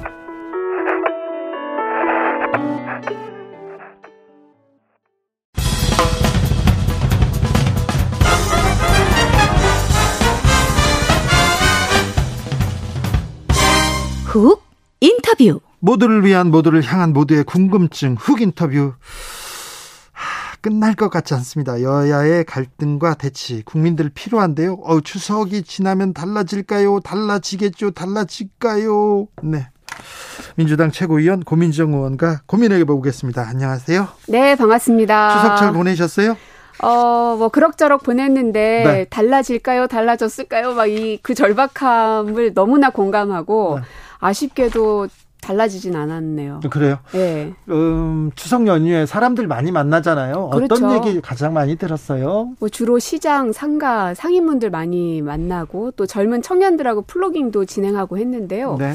얘기를 해보면 아무래도 그 김건희 여사의 특검법 발의한 것 그리고 이재명 대표가 소환 통보를 받았던 것에 대한 이야기들이 많습니다. 네. 근데 그것과 더불어서 더 큰 거는 언제까지 그 얘기만 할 거냐. 그러니까요. 민생은 언제 챙길 건데, 경제는 언제 챙길 건데. 맞습니다. 그리고 마침 지금 또 폭우에 이어서 태풍까지 연이어서 불어닥쳤기 때문에 특히 이쪽 이 남부 쪽은 피해가 상당합니다. 포항 네. 같은 경우. 그래서 이거를 이제 이재명 대표 같은 경우는 지원금을 대폭 현실화시키자라는 제안을 하기도 했지만 지금 정부 여당에서는 야당과 아예 그냥 테이블에 앉는 것 자체를 거부하다 보니까 네. 민생을 풀 생각은 전혀 없는 건가? 자신들의 무능함을 이런 식으로 대충 그냥 땜 때우기 식으로 넘어가려는 속셈 아닌가 싶습니다. 정부 여당 그리고 국민의힘은 뭐, 뭐 싸우고 있으니까 그렇다 치고 민주당은 뭐 하냐 그런 얘기 많이 듣잖아요. 그런 얘기도 듣죠. 네. 예, 저도 좀 답답하고 어, 한 번에 이게 우리가 제일 많이 하는 얘기가 투트랙 전략이잖아요. 네. 근데요, 현실에서는 투트랙이 동시에 일어나기 정말 어렵습니다. 두 개를 이렇게 멀티로 잘하는 거는 그건 쉽지 않았잖아요. 네. 그러다가 두 마리를 다 놓치는 경우가 많습니다. 네. 그래서 어디에 더 초점을 둘 것인지를 선택하는 게 남아 있다고 보는데요. 네. 그래서 현재 이제 특검법 발의나 뭐 혹은 장관 탄핵이나 뭐 이런 사안들이 많이 정치적 이슈들이 부상돼 있는데 네. 이거는 이 정치적 스케줄을 저희가 역순으로 따져서 예. 아주 전략적으로 이 배치를 해야 된다고 생각하고요. 예. 그래서 지금은 안 그래도 이 대표께서는 계속 민생 행보만 이야기를 하고 계십니다. 그렇죠. 거기에 저희 최고위원들도 좀 발맞춰서 네. 과도하다 싶을 만큼 민생에 좀 힘을 기울여야 되지 않을까 네. 하는 게 제 생각입니다. 민주당은 과도하게 민생으로 가겠다. 이게 고민정 최고의 생각입니다. 네. 민주당은 민생으로 간다고 합니다. 좀 믿어 보겠습니다. 네. 경제도 좀 챙겨 주세요. 추석 물가 너무 많이 아, 올랐어요. 너무 많이 올랐어요. 네. 물가, 뭐 기름값은 말할 것도 없고 그래서 다들 뭐 이 돈 쓰기가 참 겁나고 네. 게다가 이제 부동산 시장도 굉장히 이제 하향 안정화이기도 하지만 불안하죠. 또 영끌하셨던 분들은 네. 대폭 떨어지는 것 때문에 네. 이자 감당해내기가 굉장히 어렵습니다. 그래서 네. 다가오고 있는 이 쓰나미를 어떻게 우리가 예측하고 예방할 것인지를 좀 고민해봐야 될것 네. 같아요. 4831님께서 똑바로 읽어도 뒤로 읽어도 고채고와 함께 어, 맞습니다. 그 고채고님 아니십니까? 그 고채고 맞습니다. 네. 맞습니다. 정치 잘한다는 고, 고채고와 함께하고 있습니다. 음, 추석 끝나면 정기 국회 본격화됩니다. 자, 그럼 어떻게 됩니까? 일단 뭐 여야는 난타전 할 것 같고요. 김건희 특검법은 어떻게 될까요? 또 그다음에 여당에서는 방탄 특검이라고 막 이렇게 얘기하는데 이 문제부터 풀어야 될 것 같은데요. 어, 김건희 특검 같은 경우는, 어, 사실은 뭐, 이뭐 이재명 대표의 그런 것들을 무마시키기 위해서 맞불 놓는 거 아니냐라는 이제 언론 기사 제목들이 참 많은데 네. 참 그런 거 보면 좀 안타깝습니다. 왜 그렇게 단견으로밖에 볼 수 없는가 언론의 네. 시각이 왜냐하면 김건희 특검은 너무나 많은 사안들이 쌓이고 쌓여서 도저히 어떻게 할 방법이 없어서 결국 특검까지 갔던 거거든요. 검찰에서 제대로 된 소환 조사 등등을 했더라면 네. 이렇게까지 나눴죠. 허위 학력 같은 경우는 본인도 시인을 했잖아요. 네. 그리고 주가 조작도 공범은 현재 어, 이 구속이 돼 있는 상황이기도 구속되고 재판받죠. 맞습니다. 그러나 김건희 여사는 여기에 대해서 소환 조사조차도 이루어지지 않고 있습니다. 근데 어, 대통령의 부인이라고 해서 불소추 특권을 갖고 있는 것도 아니거든요. 네. 근데 왜 그분은 도대체 얼만큼의 특권을 갖고 계시길래 모든 사람들이 다 공평하게 받는 수사조차도 받지 않고 있는 건가? 그러니까 마치 대통령 위에 상황이 있는 거 아닌가라는 생각이 자꾸 드는 겁니다.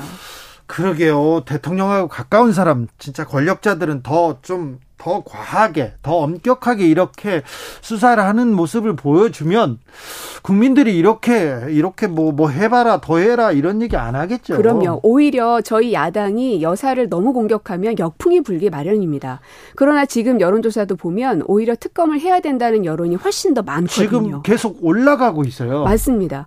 그거는 검찰이 제대로 수사를 못했다는 걸 국민들도 인정하는 거고 이 문제를 빨리 좀 해결하려면 결국은 이부석실 만들어야 됩니다. 나는 왜 그거 안 만드는지 이해할 수가 없어요. 저 청와대 대변인 출신이니까 물어볼게요. 네. 물어볼게요.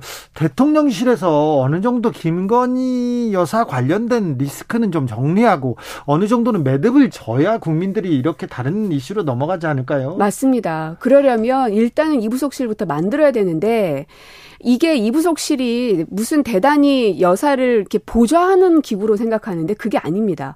대통령한테 갈 수 있는 이이 입김을 예. 막기 위한 방안이기도 합니다. 아, 그래요? 예, 왜냐하면 1, 2부속실이 나눠져 있음으로 해서 예산도 따로 쓸 수밖에 없고요. 예. 그리고 일정도 공유되지 않습니다. 네. 그러나 지금은 일부 속실 안에 여사가 같이 들어가 있기 때문에 예산도 어떻게 쓰는지 알 수가 없고요. 대통령보다 예산을 더 썼는지 안 썼는지 알 길이 뭡니까? 아, 오히려. 그럼요. 그리고 대통령의 모든 일정을 이부 속실에 있는 사람들도 알 수밖에 없는 구조입니다. 그러니까 건의사랑으로 어, 팬카피를 통해서 대통령 일정이 이 누설된 거 아닙니까?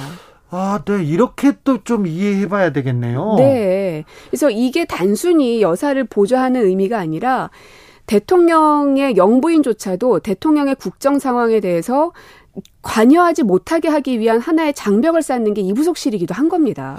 아, 네. 그래서 또 별도의 사람들과 별도의 조직을 만들면 세금 더 쓰니까 안 쓴다. 이렇게 설명하는데 이렇게 볼게 그게 아닌 거죠. 그러면 일부속실 안에서 아무것도 안 썼어야죠. 아무런 사람도 쓰지 않았어야죠. 그럼 영부인은 공식 일정도 아무것도 하지 말았어야죠. 아, 영부인인데 공식 일정은 또 가야 될 거 아닙니까? 그러니까요. 본인도 대통령께서도 네. 영부인인데 아무것도 하지 않을 수 없지 않느냐라고 얘기하셨잖아요. 네. 그 얘기는 일정도 해야 되고 사람도 필요하고 돈도 필요한 겁니다. 네. 그러면 공식적으로 입속실을 만들어서 하면 될 건데 도대체 어느 만큼 대통령의 영역을 같이 이렇게 넘나들려고 안 만드는 건가? 네. 이거 고집 피울 사안은 아니라고 생각합니다. 네. 예.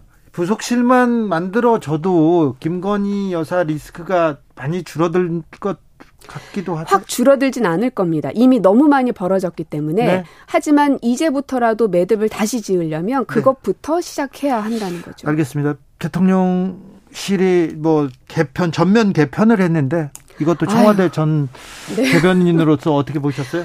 그게 개편입니까? 솔직한 얘기로 50명 정도가 나갔다고 하는데요. 엄청난 개편 아닙니까?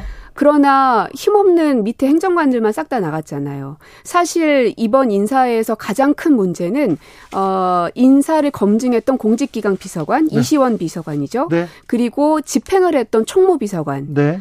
어 이 사람들에 대해서는 아무런 조치도 하지 않고 전혀 무관한 행정관들만 죄다 잘려나가고 있는 겁니다. 분명 지금은 서슬퍼런 시기라 그분들이 말씀 안 하고 계시지만 언젠가는 내부 고발과 같은 내용들이 분명 나올 겁니다. 맞아요. 인사 참사 나왔으면 인사 담당하는 분들이 했어야 되는데 인사 비서관, 공직기강 비서관, 법무 비서관 다 검사 출신. 총무도 그렇고요. 총무 네. 다 검찰 출신인데. 다 그대로입니다.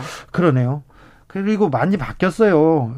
국민소통관장은 대협력 비서관으로 바뀌었고요. 음, 국정기획수석으로 정책기획수석의 명칭은 또 국정기획수석으로 이름도 바뀌었습니다. 그게 이름만 바뀐다고 그게 무슨 소용이 있냐는 거예요. 내용이 본질이 하나도 안 바뀌었는데. 그리고 이번에 그 강인선 대변인께서 해외 언론 비서관 네. 쪽으로 가셨다라고 발표가 됐는데 그래서 사고 났잖아요. 엘리자베스 이사에서. 아, 네. 어떻게 그런 사고가 있을 수 있느냐는 겁니다. 아니, 그러니까 이게 돌려막기 한다고 될 일이 아닌 거예요. 오타 좀 날 수도 있는 거 아닙니까? 아니 근데 그게 다른 오타도 아니고 참 그러니까 대한민국의 국격이라는 거는 한순간에 만들어지지도 않지만 무너지는 건 한순간입니다. 그리고 그게 단순히 윤석열 대통령의 얼굴에만 먹칠하는 게 아니라 네. 대한민국의 격에 먹칠이 되는 거기 때문에 더 그렇습니다. 네. 이름 못하는 좀 아팠어요. 자, 이재명 대표는 음, 기소됐습니다. 이재명 리스크 뭐 시작됐다고 이렇게 얘기하는 사람도 있는데요. 어떻게 보십니까? 어, 이게 리스크라고 하려면 스스로 뭔가 발화되는 문제점들이 있어야 되는데 리스크를 만들고 있는 거죠. 네. 예, 검찰에서. 네. 왜냐하면 이 지금 백현동 같은 경우도 어 이미 수사가 시작된 사안에 대해서 이 상임위에서 발언한 것을 가지고 하는데 압박을 받은 나는 압박을 받았다라고 얘기했는데 그것이 압박이 아니라고 얘기합니다. 즉 가해자와 피해자가 있다고 쳐요. 막 압박을 누군가 했어요. 그럼 네. 피해자는 나는 그걸 압박을 느꼈어요. 그래서 얘기를 한 겁니다. 나는 네. 압박받았다. 예. 그런데 계속 누군가가 밖에서 너는 압박받은 게 아니야. 압박했다고 얘기하지 않잖아. 하면서 계속 겁박을 하는 거죠.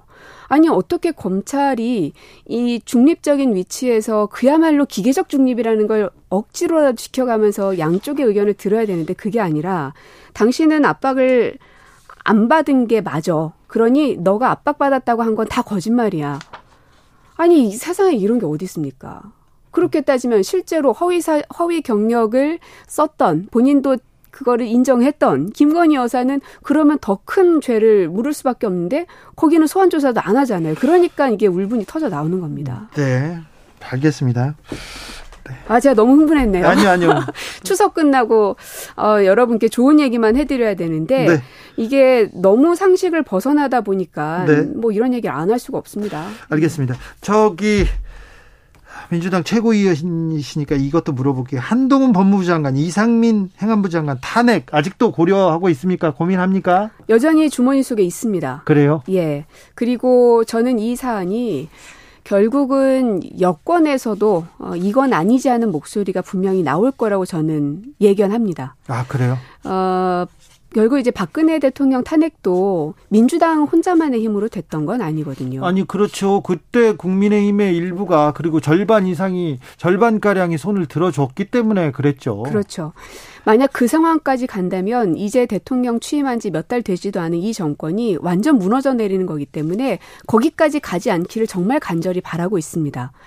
어, 그러나 어, 만약에 이 장관이 시행령 통치를 하는 것에 대해서 계속해서 대통령이 그냥 묵과하고 넘어가는 게 계속 벌어진다.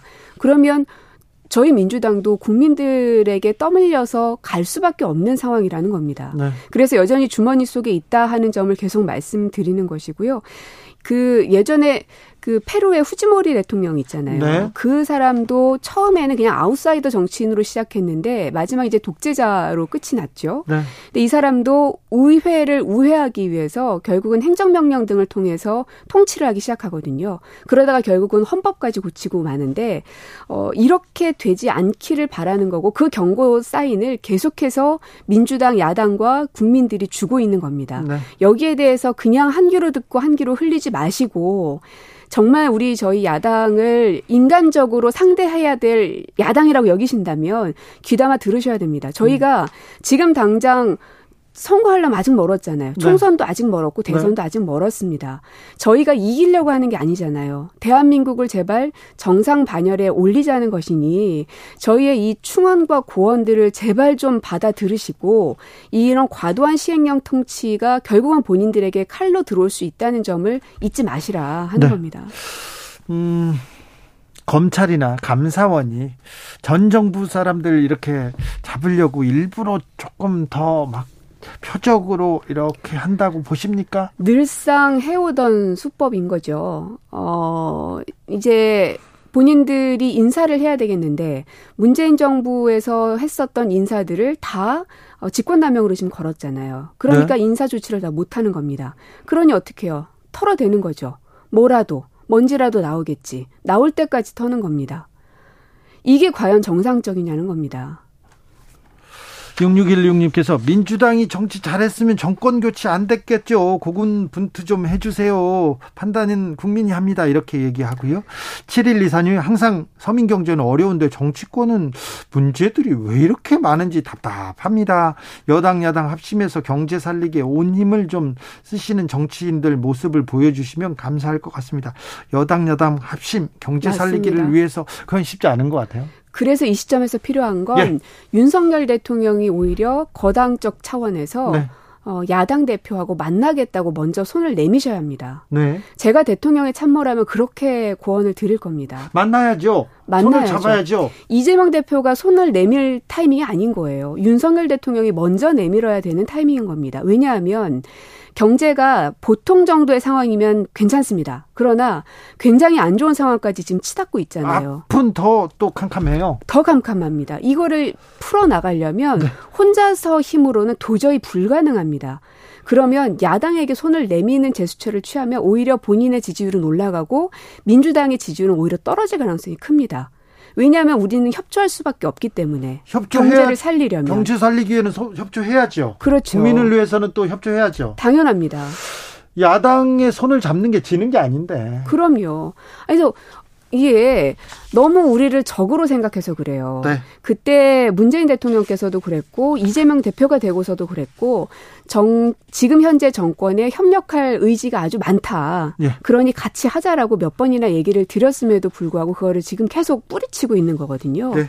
그러니까 제가 계속 그 주구장창 말씀드리는 게 윤석열 대통령께서는 야당과 문재인 정부 또 이재명 대표에 대한 분노를 좀 거두시라.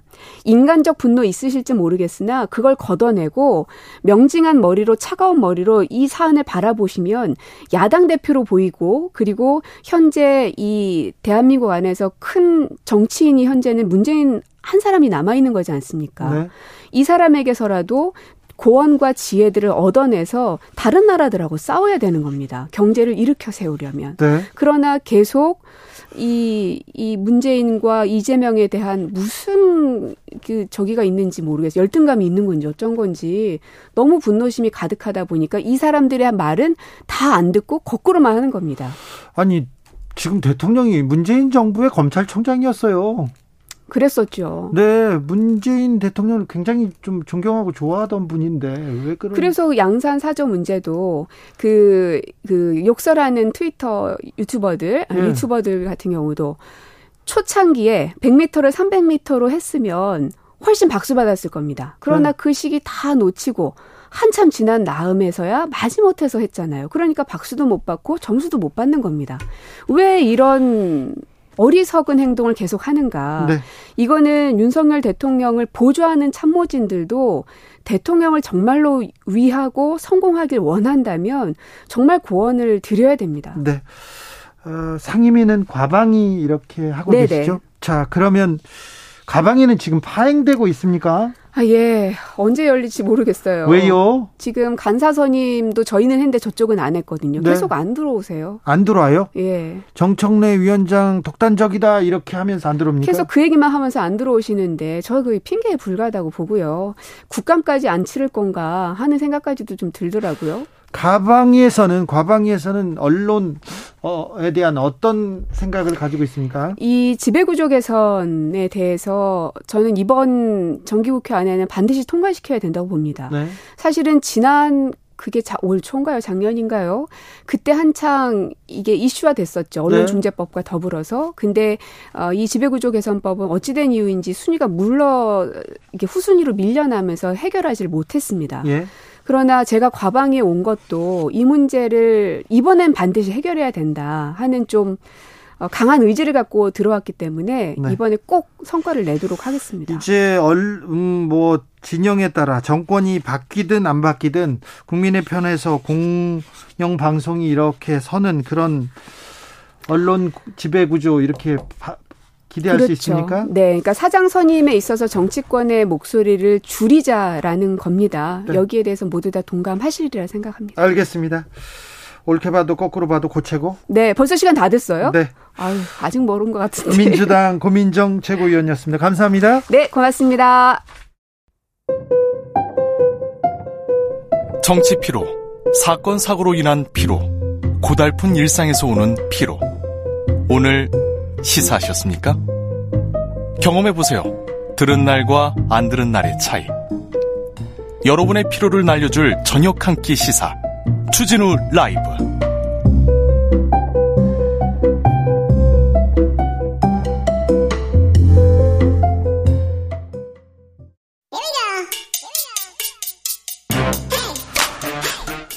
뉴스를 향한 진지한 고민 기자들의 수다. 라이브 기자실을 찾은 오늘의 기자는 은지옥이요. 시사인 김은지입니다. 추석 어떻게 보냈습니까? 네, 그래도 좀 쉬었습니다. 쉬었어요? 네, 네. 어디 다녀오셨어요? 아, 그냥 예. 네. 시집살이 했어요? 네, 아니요, 그러진 않고요. 네, 네. 네. 그랬어요? 네, 네. 그만 물어볼게요. 네. 왜 이렇게 당황하고 그러세요? 이 소중한 시간에 또 이런 사적 이야기를 할 필요는 없지 않나 하는 생각이 들어서요. 네, 어떤 뉴스부터 가볼까요? 네, 검찰에 대한 신뢰도가 극과 극으로 나뉘었습니다. 극과 극이라니요? 네, 시사인에서 신뢰도 조사 매번 추석 즈음에 하고 있는데요. 추석 때입니다. 네, 지난주에는 현직 대통령 신뢰도를 전해드린 바가 있는데 이번에는 정부기관 신뢰도를 전해드리도록 하겠습니다. 그럴까요? 정부 기관 중에 어떤 기관이 신뢰받고 있습니까? 어떤 기관이 또 불신을 받고 있나요? 네, 이제 모두에서 검찰 이야기를 했으니까 검찰 이야기를 좀 먼저 드리면요. 총점이 10점 만점에 이번에 3.66점 나왔습니다. 그러니까 낮은 점수이기도 한데요. 가장 눈에 띄는 것은 지지 정당에 따라서 검찰 신뢰도가 극명하게 나뉜다라고 하는 지점인데요. 저희가 오랫동안 이 조사를 해왔는데 이러한 경향성은 올해 가장 두드러지고 있습니다. 2022년 민주당 지지자들에게는 검찰 신뢰도가 10점 만점에 1.68점이고요. 어, 그리고 국민의힘 지지자는 6.29점입니다. 그러니까 양당. 지지자 사이의 점수 차이가 4점이 넘게 나는 것이죠. 국민의힘 지지자들은 절대적으로 검찰을 신뢰하고 민주당 지지자들은 검찰을 불신하는군요. 네, 사실 이러한 경향들은 이제 문재인 정부 들어가면서 조금씩 벌어지기 시작했던 것들이 있는데요. 아, 그렇군요. 근데 흥미로운 지점은 문재인 정부 전반기에는 국민의힘 지지자들의 검찰에 대한 신뢰도가 더 낮았습니다. 그러니까 국민의힘 지지자가 검찰을 좀 더 신뢰하지 않고 민주당 지지자들이 좀 더 신뢰하는 경향성이 있었는데요. 그때 적폐청산하고 또 뭐 검찰에서 굉장히 수사를 열심히 했죠. 윤석열 한동훈 검사가 그때는 민주당 지지자들이 네 네, 이제 그런데 기점이 2020년 양당 지지자들이 주는 점수가 바뀌게 되는 것들이 있고요. 네. 그 이후부터는 작년에도 이제 민주당 지지자보다 국민의힘 지지자가 검찰을 조금 더 신뢰했었는데 이번에는 작년에는 1점 벌었네요. 차이, 예, 이번에는 심지어 4점 이상의 차이가 나고 있다. 이렇게 보시면 됩니다. 2020년부터 이렇게 확 바뀌었군요. 다른 기관 신뢰도는 어떻습니까? 네, 이제 저희가 9개 기관을 신뢰도 조사를 하거든요. 네. 국회를 비롯해서 검찰, 법원, 국세청, 감사원 이런 곳인데요. 국회가 그 중에서 가장 낮습니다. 국회가? 네, 3.32점이고요. 아니, 국회의원들이 뭐 일 안 하고 맨날 싸우기만 하니까 그렇죠. 네, 게다가 저희가 이제 조사했던 그 시점이 모든 정당, 원내 정당이라고 할 수 있는 국민의힘, 민주당, 정의당 모두가 비상대책위원회를 하고 있는 말 그대로 비상 상황이었었거든요. 네. 뭐 스스로 만들었던지 아닌지도 간에요. 그러다 보니까 좀 신뢰도가 낮았다라고 볼 수 있고요. 자, 이 그 신뢰도가 가장 높은 기관이 어디입니까? 질병관리청입니다. 질병관리청 1, 2점. 예. 예, 그 다만 어, 가장 높다고는 할 수 있지만요. 작년에 비해서는 1.57점이 낮아졌습니다. 정은경 전 청장이 계실 때는 굉장히 국민의 신뢰도가 뭐 높았죠. 그리고 네, 지금도 높은 편이라고 할수 있는데요. 예. 그래도 예. 이제 하락폭이 가장 크다라고 할 수 있고요. 그 다음에는 국세청이 보통 구간인 5.03점, 감사원 4.4점, 경찰 4.39점, 대법원 4.26점, 국정원 4.07점. 입니다. 그리고 음. 검찰, 국회 이렇게 되고요. 감사원이 많이 떨어지고 있군요. 네. 네. 조사 개요 좀 말씀해 주세요. 네, 시사인에서 의뢰했고요. 케이스탯 리서치가 실시한 여론조사입니다. 2022년 8월 19일부터 21일 전국 만 18세 이상 남녀 1,005명을 대상으로 유무선 RDD 병행 전화 면접 조사 실시했습니다. 네. 응답률은 10.1%, 표본 오차는 플러스 마이너스 3.1% 포인트, 95% 신뢰 수준이고요. 자세한 내용은 중앙 선거 여론조사 심의위원회 참조하시면 됩니다. 다음 뉴스로 가보겠습니다. 네, 디지털 성범죄 피해자 지원센터를 늘리겠다. 라는 윤석열 대통령 공약이 있었거든요. 지금 디지털 성범죄 피해자 지원센터는 전국에 전국에 통틀어서 세 곳뿐입니다. 네, 서울, 인천, 경기 이렇게 있는데요. 네. 날이 갈수록 심각해지고 있기 때문에 그러니까요. 네, 이러한 디지털 성범죄에 대응하기 위해서 피해자 보호를 하기 위한 중요한 국가기관이다 이렇게 볼 수 있는데요. 이제 성범죄에서도 디지털화 되는 것도 있고요. 디지털로 가면 피해가 엄청나게 커지거든요. 그러니까 대비를 해야 되는데. 네, 그래서 윤 대통령도 대선 공약 때 이런 것들 늘리겠다, 전국적으로 설치하겠다라고 했는데요. 네. 결국 설치하기 위해서 핵심이라고 하는 것은 예산. 이라고 할 수 있죠. 예산 네. 얼마나? 네, 그런데 이제 정부가 편성한 내년도 예산안을 보면요. 센터 증설 관련 예산이 하나도 반영되어 있지 않다라고 경향신문이 보도했습니다. 아이고, 공약은 발표했는데 이거 방향 좋았는데 예산이 하나도 반영되지 않았으면 그냥 공약인가요? 네, 이제 특히 여성가족부 산하 기간이기 때문에 혹시나 여가부 폐지 계획과 맞물려서 이 당초 예석했 예상에 약속했던 지원이 이제 증설되는 게 물거품 되는 게 아니냐 이런 지적 나오고 있습니다. 일리가 있네요. 그런데 좀 자세히 좀 살펴봐야 되겠습니다. 이 디지털 성범죄 심각합니다. 네, 이제 최근에도 이 기간의 중요성이 다시금 부각이 된 사건이 있었는데요. 네. 제2의 엠번방 사건이라고 할 수 있죠. 아까도 뭐 군인이 애인의 동영상을 이렇게 유포해가지고 실형받은 뉴스 전했어요. 이런 뉴스 많아요. 이런 네. 사건 너무 많습니다. 범죄입니다. 그걸 범죄죠. 명확하게 인식을 해야 되는데 네? 범죄 가해자를 처벌뿐만 아니라 피해자 보호도 굉장히 중요한 이슈이지 않습니까? 그렇죠. 그리고 사이버상에 이렇게 유포되면 빨리 가서 지워야 될 거 아닙니까? 평생 영원히 남는 이런 이거 안 되죠. 네, 특히나 이제 이 센터 같은 경우에는 피해자들의 피해를 상담해주고 그다음에 그 범죄 피해에 대해서 수사기관에 넘기기 때문에 때문에요. 굉장히 중요한 가격 역할을 하는 곳이라고 할 수 있는데요. 이 부분이 조금 지원돼야 되는데 피해자들이 갈 곳이 없어요. 경찰한테 가지 않습니까? 수사가 잘 안 됩니다. 안 되고 너무 오래 걸리고요. 그러니까 좀 지원센터 좀 필요한데. 네, 게다가 이제 작년에만 하더라도 이 건수가 가장 많이 접수된 피해 유형으로 보면 유포 불안이라고 해서 유포하겠다라고 하는 네. 상대방에 대한 불안감이 가장 많은 어떤 피해 유형이라고 할 수 있고 그다음에 협박과 이거 관련된 사건이에요. 네, 불법 촬영, 유포, 예. 유포 협박 이런 것들이 있다라고 하고요. 예. 실제로 이제 여가부에서는 지자체와 협의해서 센터 늘려가도록 노력할 예정이다라고 하고 있는데 예산이 없다라는 게 가장 큰 문제라고 볼 수 있고요.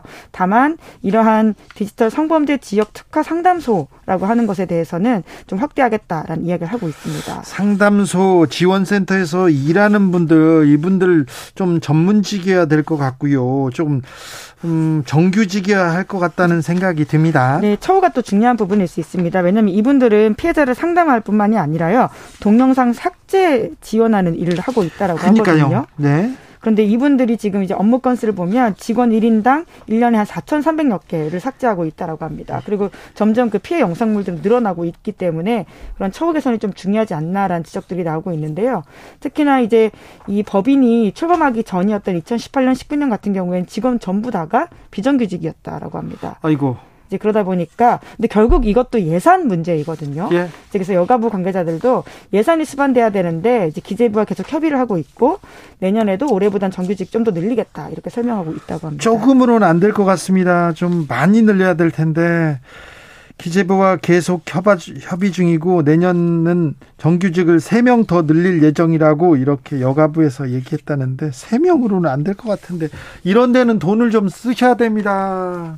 오늘 다음 뉴스로 가보겠습니다. 네, 바이든 대통령이 대선 가상 대결에서 트럼프 전 대통령 이겼다라고 어, 합니다. 어, 바이든 대통령 인기가 없어서 계속 떨어진 것 같은데 어떻게 좀 어떻게 상승했죠? 네, 요새 그런 좀 낭보가 있는데요. 네. 그 여러 가지 법안에 대한 이슈들도 있고 그리고 경제적으로 조금 나아지고 있다라는 부분 아 때문에. 이제 미국에서는 조금 나아지고 있다 이렇게 좀 미국 경제 살아나고 있어 괜찮아지고 있어 바이든 좀 잘하고 있어 이렇게 생각하고 있군요. 네, 워낙 안 좋았다 보니까 상대적으로 이제 유가 하락 등으로 경제 여건이 조금 나아지고 있고 특히 이제 한국에서도 이슈가 되고 있는 인플레이션 감축법 있죠. 예. 뭐 그와 같은 입법 성과들이 있다라는 것도 있고요.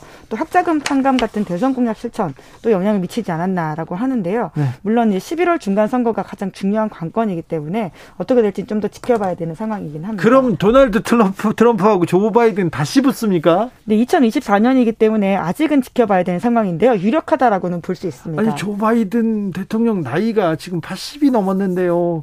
그리고 트럼프 대통령이 다시 전 대통령이 다시 나온다고요. 영화 같은 상황인데요. 안델이라는 법도 없기 때문에 지금 호사가들은 여러 가지 상황들을 붙여보면서 가상 대결을 붙이고 있는데요. 계속 바이든 대통령이 지고 있었는데 최근에는 이기는 결과가 나와서 굉장히 표정이 좋다라고 합니다. 아이고, 네. 그렇군요. 기자들의 수다 시사인 김은지 기자와 함께했습니다. 감사합니다. 네, 고맙습니다. 교통정보센터 다녀오겠습니다. 오수미 씨.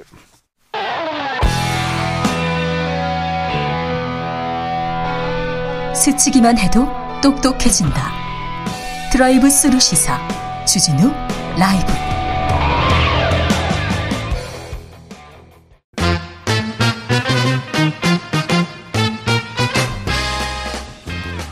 뉴스와 화제, 여론조사, 빅데이터로 집중 분석해 보겠습니다. 여론과 민심.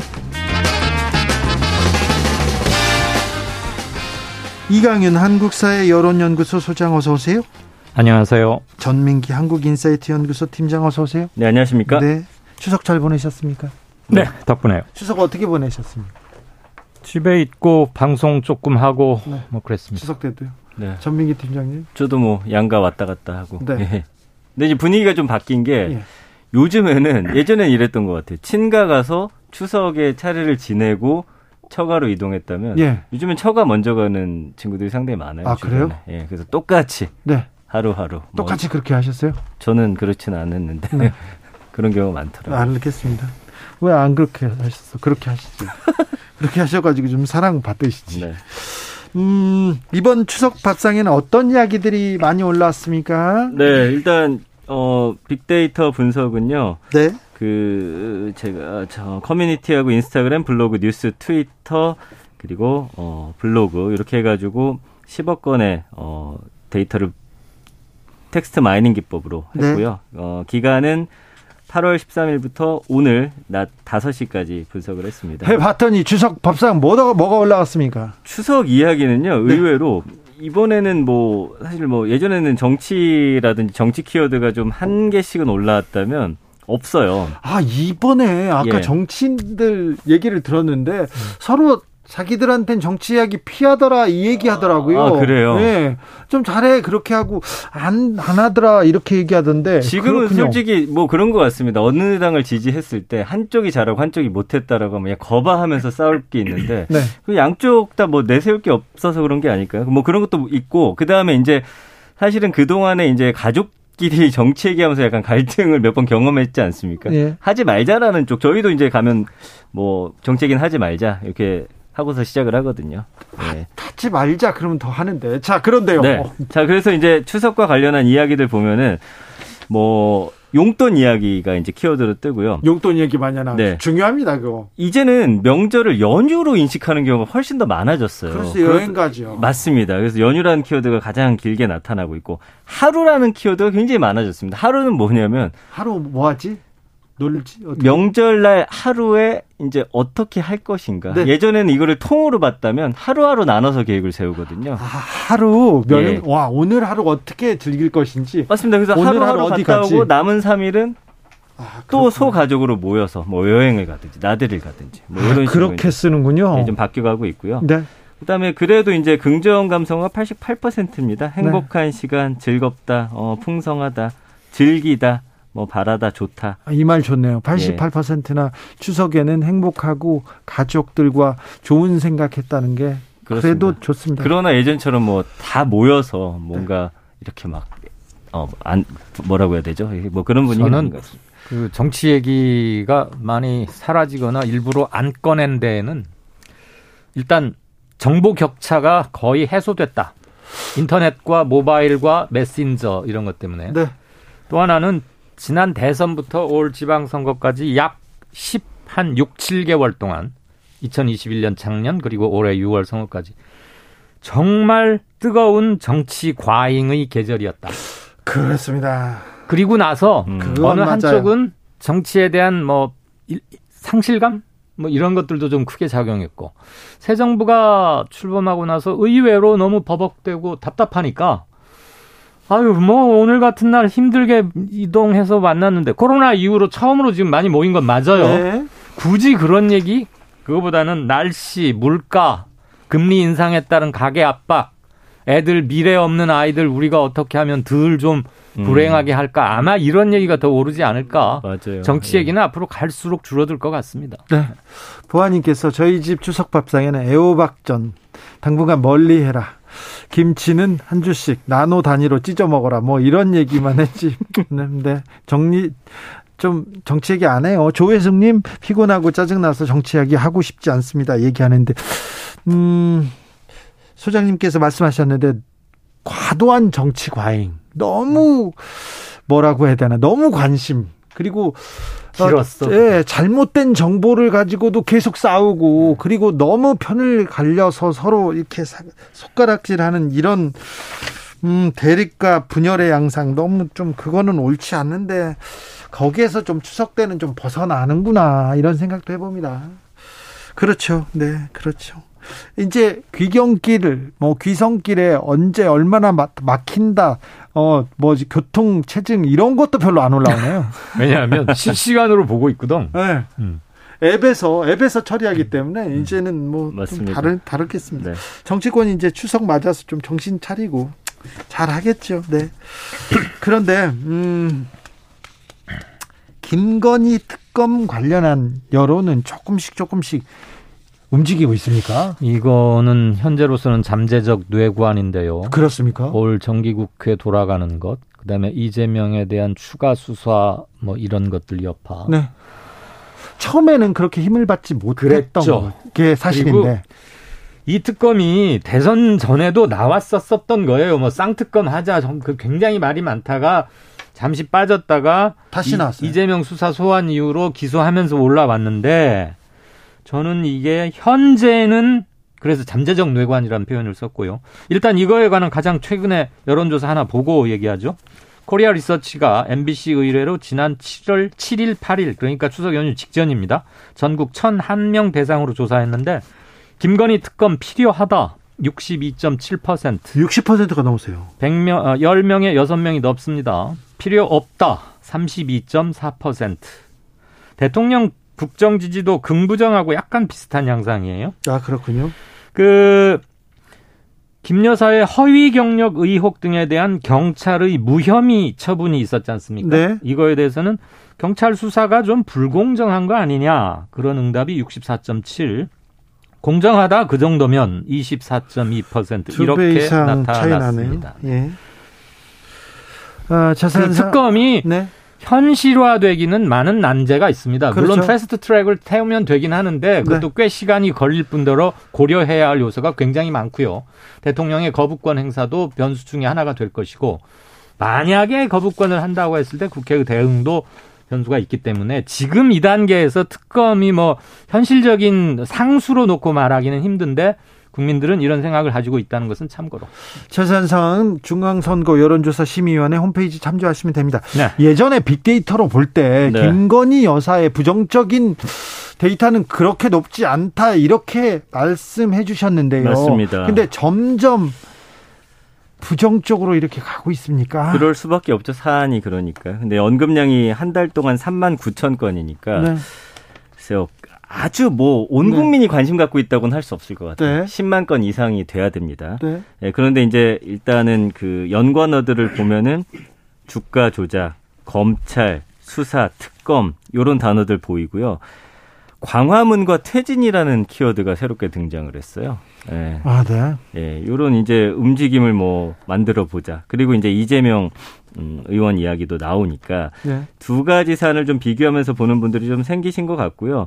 여기에 의혹이라 하면 이제 밝혀지지 않은 것이잖아요. 근데 의혹 있다로 이제 확정해서 말하시는 분들이 조금씩 생기기 시작했고요. 표절 이야기 지금 사실은 좀 더 크게 나오고 있고요.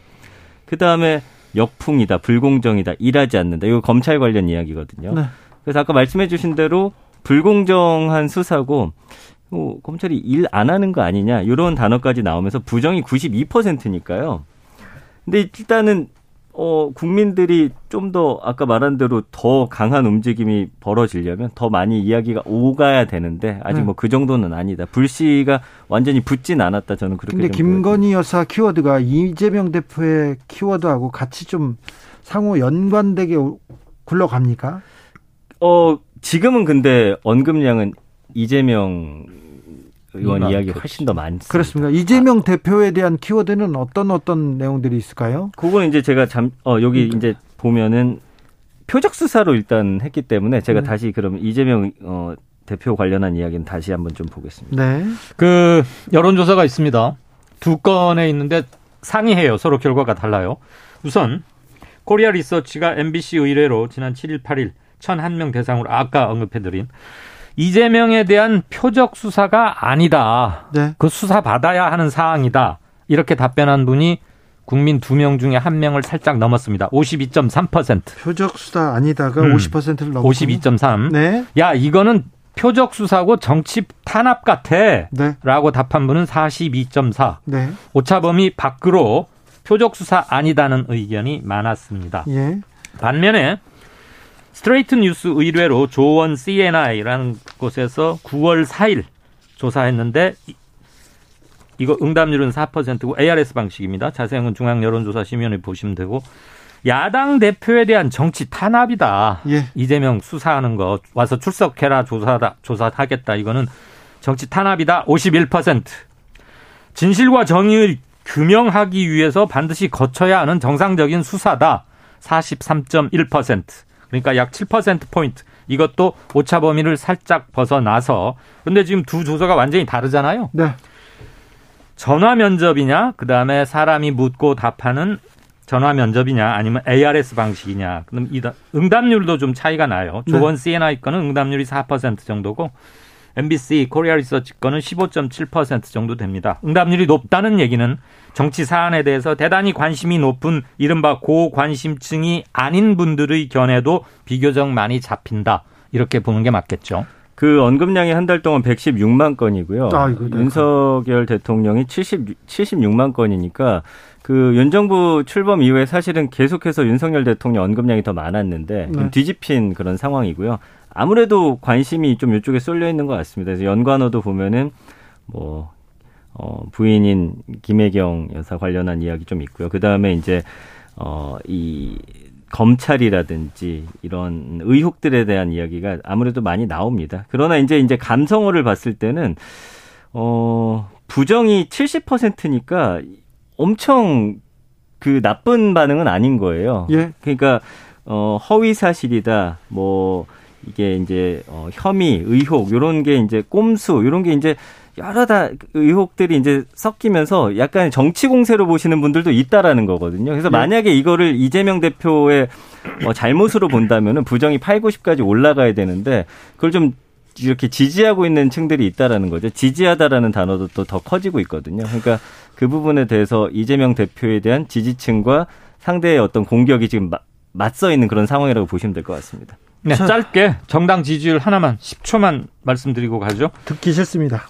코리아 리서치 MBC 저, 하지 마세요. 네, 정당? 뭘, 뭘 찾아보면 뭐 국민의힘하고 민주당이 뭘 하고 있습니까? 뭘 지지해요? 그러기 그걸. 때문에 말씀드리는 건데. 아니 하지 마세요. 네, 방탄소년단 얘기로 넘어가겠습니다. 방탄소년단 얘기는 왜 가만히 있다가 정치권에서 중간 중간에 한 번씩 이렇게 띄어 올려요. 이번에는 음. 국방부가 이렇게 쏘아 올렸습니다. 여론조사를 해보겠다 이렇게 음. 하고는 하는데 이 부분에 대해서 빅데이터는 어떻게 보고 근데 있습니까? 어떠신 것 같아요? 국민들이 지금 그걸 갖고 막 좀 논쟁을 펼치고 있다고 보시나요? 국방부가 여론조사로도 한번 알아보겠다는 게 저는 굉장히 섣부른 거였고 그리고 그걸 공표해서는 안 돼요. 아니 여론조사로 알아볼 수는 아니 있으나 조용히 참고 자료로 삼을 수는 있겠지. 그렇죠. 그거를 공식적으로 국회에 나와서 그렇게 해보겠다고 장관이 말할 사항은 아닌 것이고 또 하나는 BTS 군대 보낼까요 말까요 이렇게 묻는 것과 각 분야에서 국위를 선양하고 정말 인정해 줄 만한 사람들을 어떤 기준을 세워서 군 면제를 해줄 거냐 네. 이렇게 물으면 결과가 굉장히 달라질 겁니다. 네. 왜? BTS의 인기가 지금 거의 꼭지점에 와 있기 때문에 네, 네. 질문에 BTS를 넣으면 그럼 앞으로 또 무슨 ARS가 아니 뭐야? 누가 뭐 이상한 그룹이 또 비틀즈 비슷한 게 나왔다고 해요. 그럼 그때도 또 여론조사를 할 거예요? 아니죠. 또 그러면 안 되죠. 누가 100m 달리기에서 몇 등을 했어요. 그럼 또 그때도 할 겁니까? 그다음에 클래식 고급 예술 거기서도 또 누가 뭘 했어요. 그럼 또 해야 되나요? 그래서 이거는 원칙과 기준을 정하는 게 먼저인 것이지 네. BTS 보낼까요 말까요라고 묻는 것은 조금 문제가 있는 방식. 빅데이터로 한번 봅시다. 국민들의 생각은 이제 뭐 끝이 난 것 같아요. 왜냐면 한 달 동안 2만 건이니까 네. 이거 굉장히 낮은 수치고요. 이제 관심이 별- 관심이 떨어졌네요. 관련해서는 정치권에서는 뭐 불을 붙이려고 하는지 어쩐지 모르겠지만 여론조사 이런 이야기에 대해서 부정이 90%입니다. 반대한다라는 거죠. 아 그래요? 그러니까 이 BTS만을 위한 병역 특례는 좀 인정받을 수 있는 그런 분위기는 아닌 것 같고 그 팬들도 사실은 이 사안에 대해서 아미가 뭔가 생각이 있다라고 하면 의견을 많이 올리겠지만 우리 오빠들이 간다고 했는데 뭐 더 이상 이야기할 게 뭐가 더 있냐 거의 마침표를 찍었다고 봐야 될 것 같아요. 아니 그런데 BTS는 항상 우리는 음. 기회가 될 때마다 우리는 병역 의, 의무 다 하겠습니다 얘기했는데 이걸 가지고 왜 정치권에서 이렇게 꺼낼까요? 이게 그렇게 아, 폭발력이 있는 뭐 그리고 또 그리고 정치적 이익에 좀 도움이 됩니다. 그렇게 보기 힘든 게 네. 국민적 관심과 응원을 받았던 군 입영 대상자들이 BTS가 처음이 아니에요. 네. 이전에 손흥민도 있었고 뭐 많아요 따지면. 그런데 정치권에서 아니 행정부에서 국방부에서 먼저 제기를 했다는 것이 정치권에서 회자되면서 저는 씨앗이 됐던 것 같은데 여론조사 두 건이 있었습니다. 그 두 건이 견해가 또 확연히 달라요. 달라요. 이거 이거는 네. 얘기하고 또 이건 해야죠. 예? 미디어 트리뷴이 리얼미터 의뢰 해가지고 지난 3일부터 6일까지 전국 18세 이상 2,000명 대상으로 했는데 응답자의 67.5%가 그러니까 절대 다수에 가깝습니다. BTS 대체 복무 전환 그러니까 군대 그냥 보내는 거는 싫다. 군대는 가대 대체 복무해라. 그렇죠. 그러니까 군대 가서 뭐 일반인들이 하는 것처럼 그렇게는 하지 만자가 무려 67.5%였어요. 동의하지 않는다가 31.3%. 20대들은 자기들이 직접 군대 가야 할 적이니까 그 찬성률이 좀 떨어지는데 30대, 40대 나이가 많이 들어갈수록 그래 보내지 말자 이 의견이 많습니다. 근데 반면에 그래요. 조원 CNI가 스트레이트 뉴스로 지난 4일 날 방금 얘기했던 그 아, 개요하고 똑같습니다. 여론조사 시면 다 네. 봅니다. 네. 전국 1001명 대상으로 BTS 병역 특례에 대한 설문조사 했는데 BTS는 병역 의무를 다 해야 한다. 그러니까 네. 그냥 똑같이 우리들처럼 보통 국민들처럼 군대 갔다 와라. 이게 54.1%예요. 네. 반면에 병역 특례 혜택 저저 BTS 정도면 주자. 네. 이거 40.1%입니다. 네. 둘다 지금 오차범위 다들 벗어나서 이렇게 크게 엇, 엇갈리거든요. 조사 시기가 결정적으로 달라질 만큼 큰 차이가 나진 않아요. 자세한 사항 리얼미터 홈페이지 스트레이트 뉴스 홈페이지 참조하시면 됩니다. 그렇습니다. 이런 거는 그런데 어떤 언론사에서 그리고 이런 데서 조금 다뤄볼 내용은 수는 있으나 이걸 또 병무청에서 국방부가 할 일은 아닌 것 같아요. 게다가 이게 샘플에 따라서 이렇게 확연히 다르다는 것은 일단 이 사안에 대해서 국민들 생각이 매우 유동적이라는 것과 어느 한쪽으로 기울어져 있지 않다고 읽어야 되는 겁니다. 국방부가 하는 건 책임 전가라고 생각하고 있습니다. 네. 네. 빅데이터는 빅데이터로 보니까 뭐 결론이 났네요. 그렇다고 봐야 될 것 같아요. 네, 예. 여론과 민심 읽어봤습니다. 이강윤, 전민기 두 분 오늘도 감사했습니다. 고맙습니다. 네. 주진우 라이브 여기서 인사드리겠습니다. 오늘 돌발 퀴즈의 정답은 3번 에미상이었습니다. 에미상. 주진우였습니다. 저는